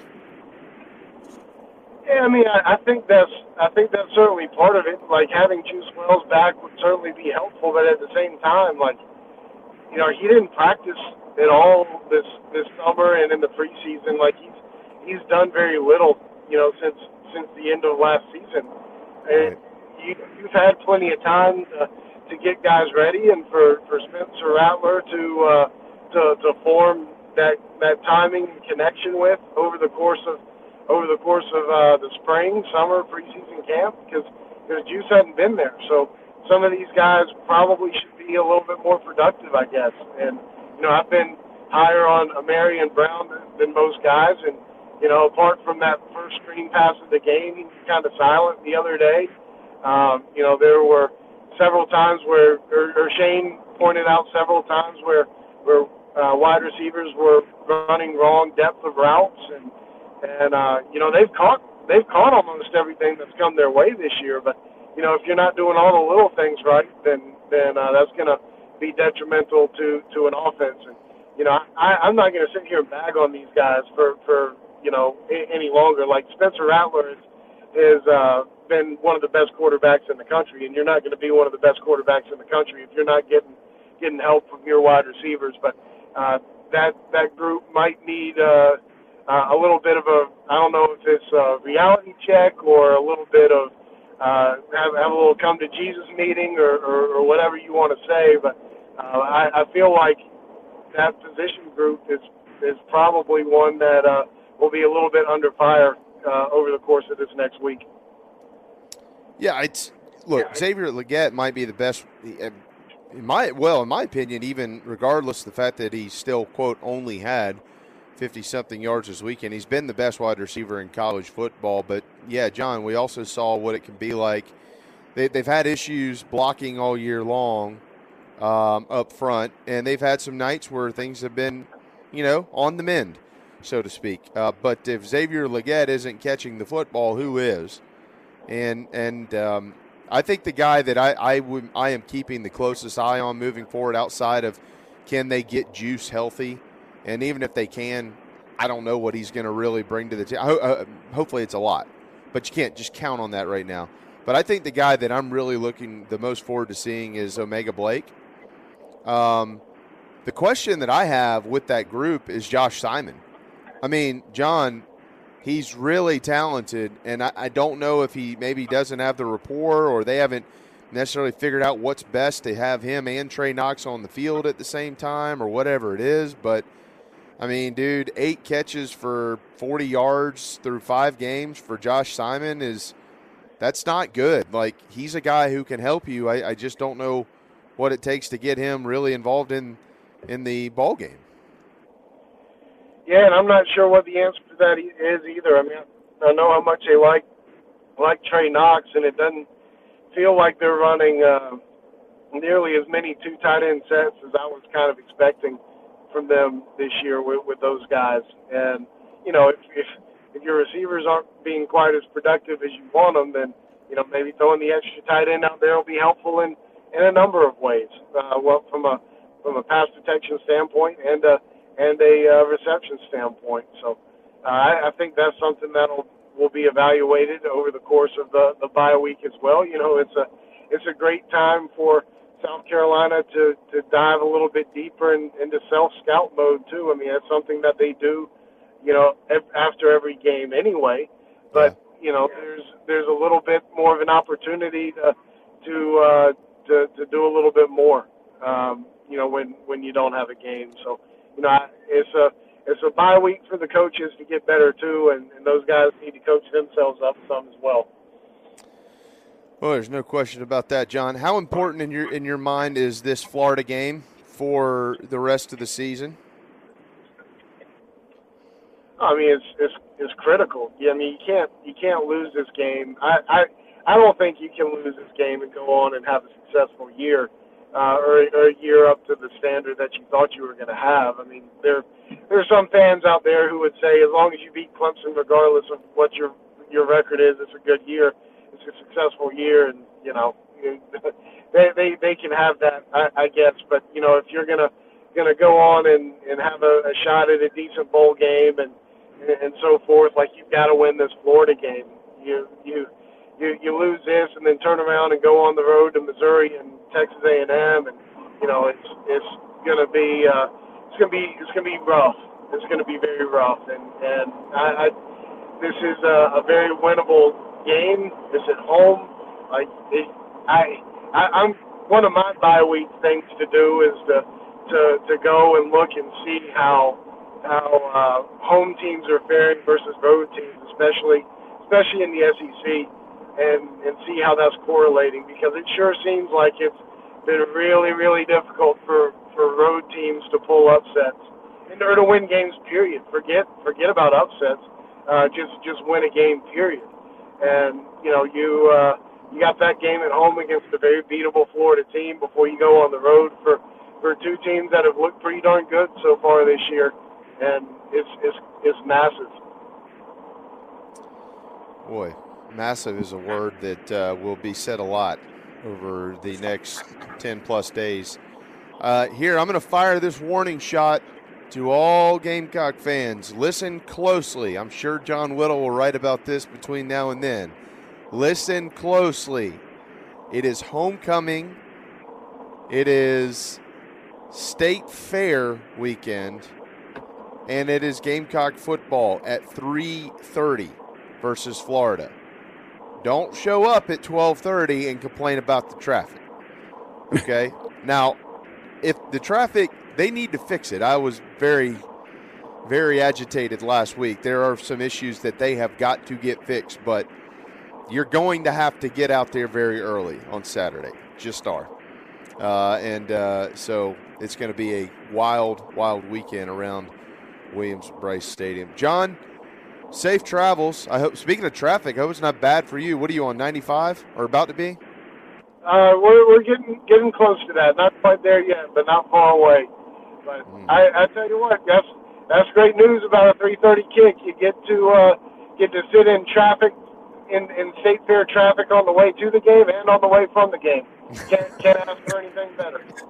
Well, I'm coming up for the Letterman's golf tournament the night or the day before, so I'm just gonna just just park down there on Friday and say forget it. Uh, I'm not. I ain't doing it. Um, but uh, I'll, I'll park down there Friday night and just sleep in the car. yeah, absolutely, I agree with you. I'm not. I'm not in the mood to deal with all that, but it's going to be a mess, just so everybody knows. But uh, John, I hope 95 is not a mess for you. Safe travels to the Sunshine State, and we'll see you when you get back. I appreciate it. Thanks so much for having me, guys. Always. No, thank you, man. Thank you very Thanks, much. There you go. Mm-hmm. The great John Whittle from the BigSpur.com. Jamie says uh, Vanderbilt, Mississippi State both have two home losses, and Auburn lost to Georgia. That's it. Yeah, it's um, it's it's not a ton. Not a not a ton. Generally, the road, like if the if the teams are. I'll, again, John will have the info on this. He's going to do the story, so I'm not going to upend his hard work. But if the two teams are similar, or if it's got that feel of like, mm, this could be an upset this weekend, it has been. Right, Um, yeah. If the team coming in is just much better, then the team wins. That's much better. Uh, outside of that, there's just you know, but there might have been some close games, but the results have uh, largely been as expected. Robert, uh, hey Robert, uh, said, do you guys offer these questions to the coaching staff, especially the one about playing double tight ends? Well, um, I certainly would uh, if uh, if if I was going into the PCs. It's a good question, um, and yes, uh, I know that hay- I know at least Hale has asked some. Um, uh, I'm not exactly how he worded them, but um, these questions have been asked in, in different ways, shapes, and forms. Um, I, I don't report necessarily, so you know, even, even though we're approved to go in there, we don't. Um, but um, but that's a good question, and you're right. You know, when we sit here and talk about it, these are questions that absolutely need to be handed to Coach Beamer and his staff uh, because not not questioning anything necessarily, just curious, just curious. So um, I thought we'd see more of that to this point, though. To his point, that point right there that um uh, Robert made uh, in our chat box, Phil. I thought through five games we would have seen a lot more of Josh Simon and Trey Knox on the field at the same time. I thought And so that- too, especially with everything we heard coming out of the, you know, preseason. You know, hey, we've got these two awesome tight ends. You know, they're. It, it sounded as if it was going to be hard to keep them both off the field at the same time. At least is the narrative I picked up coming into the season, and it just has not played out that way. Agreed. Uh, yeah, I, I was under a entirely different impression of um, of how those two guys could simultane- simultaneously contribute. Um, but uh, so far, it's been a little bit different than what I thought, and that's why I'm not running the offense at South Carolina. Nobody hired me nor asked me my opinion, so nope. I get it.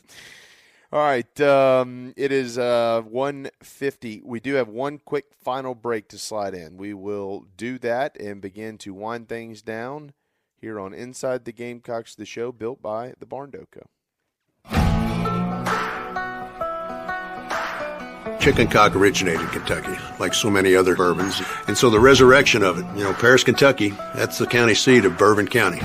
So much of this whiskey was being made in that Bourbon County, put on ships and, barges and shipped down Ohio, down the Mississippi, and got to New Orleans where it got distributed all over the world. And people kept saying, well, hey, I want some more of that whiskey from Bourbon County. And so that's how bourbon whiskey uh, got its name. And chicken cock originated actually in Paris, Kentucky, in, uh, which is today Bourbon County. If you're in the upstate of South Carolina and are in need of residential real estate services, Cindy Bass Searfoss of Coldwell Banker Caine is for you. Ask her about the village at Creekside, all of her listings in my hometown of Spartanburg, South Carolina, right there on Daniel Morgan Avenue, married to a lifelong Gamecock fan. And many of our listeners have already bought homes from her and been 100% satisfied with the detail and care she uses. Cindy Searfoss, 864 414 5271, Coldwell Banker Caine in the upstate for your real estate needs. Building your dream home is often just that a dream, and sometimes a nightmare. But at the Barndo Company, they commit to quality and build without sacrifice. Customization, open floor plans, limitless flooring options, maintenance free and easy insulation perks, and affordability are just a few reasons why they've been named one of the best builders in the U.S. Believe in your dreams. Visit thebarndominiumco.com. That's thebarndominiumco.com. The Barndo Company, Gamecock owned, Gamecock operated. Hey everybody, this is Mo Copper from Carolina Football. The show is painted garnet black every day by a couple of painters. Go to letmepaintsomething.com to check them out. Go Cocks. 10% off for military repeat customers or mention the show. Interior, exterior painting, fencing, cabinet staining, concrete painting, popcorn ceiling removal, and more. 803 522 6832. LetMePaintSomething.com.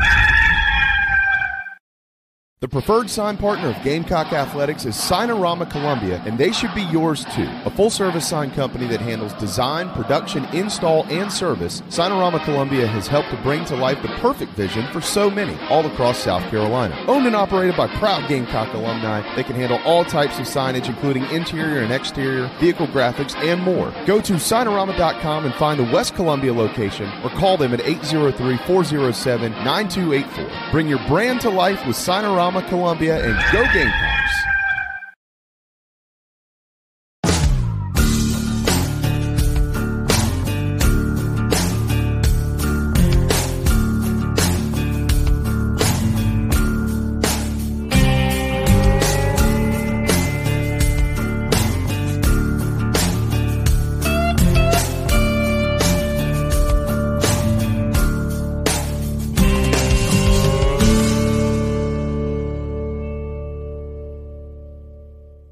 Right, it's uh, 153, final segment on Inside the Gamecocks, the show. I, uh, I, I,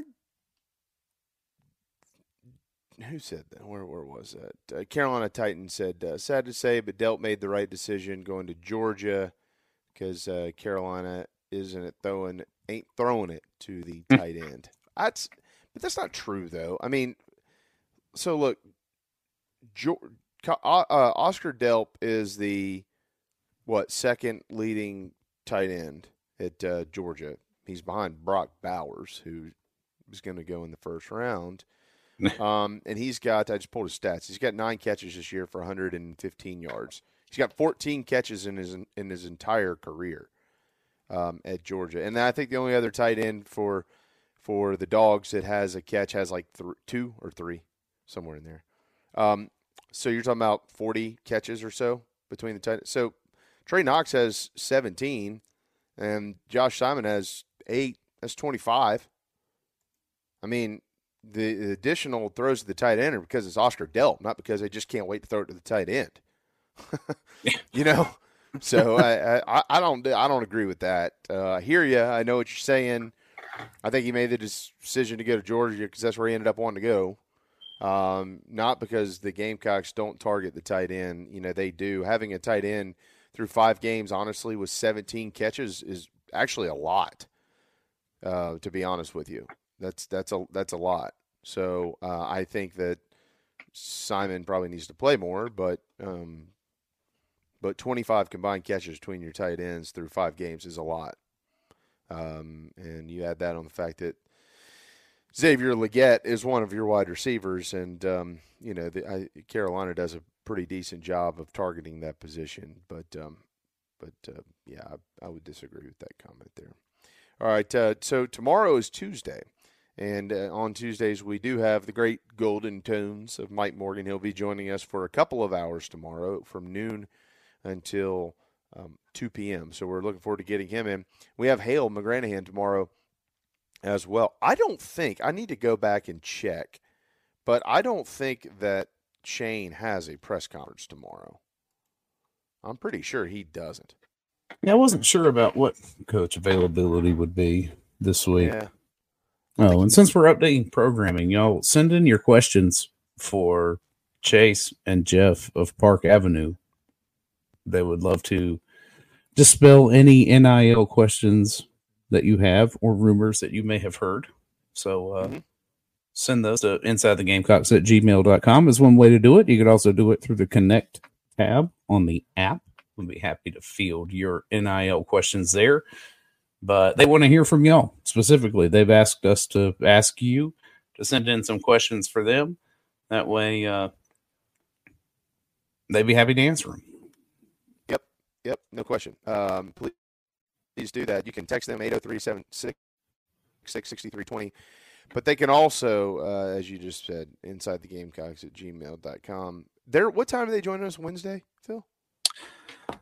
I want to say we said I'll have to double check. I think it's twelve thirty. Okay. All right. Yeah, yeah. I know it's afternoon. Yeah, I'm pretty sure it's 1205. 1205. So good old superstation 1205. Okay. All right. That's a that's perfect. Yeah, I don't think um I got to go back and I'm pretty sure that there is no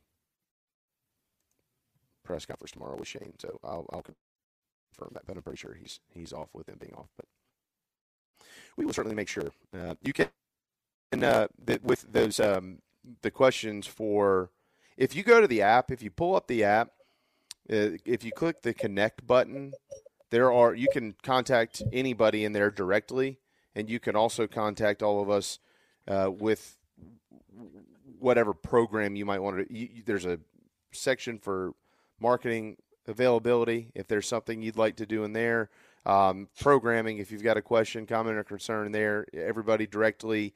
Uh, if you want to contact Park Avenue, there's a link to Park Avenue in that connect button as well. Uh, that will uh, make sure that they get to see that. Um, so there's there's kind of a, a, whole setup in there for whatever specifically question, comment, concern you've got. It's in the connect section in our app. It's one click, very easy, and then it, it comes right through, and we get it instantly. So please make sure you've downloaded the Chief Sports app and you are utilizing everything we have to offer.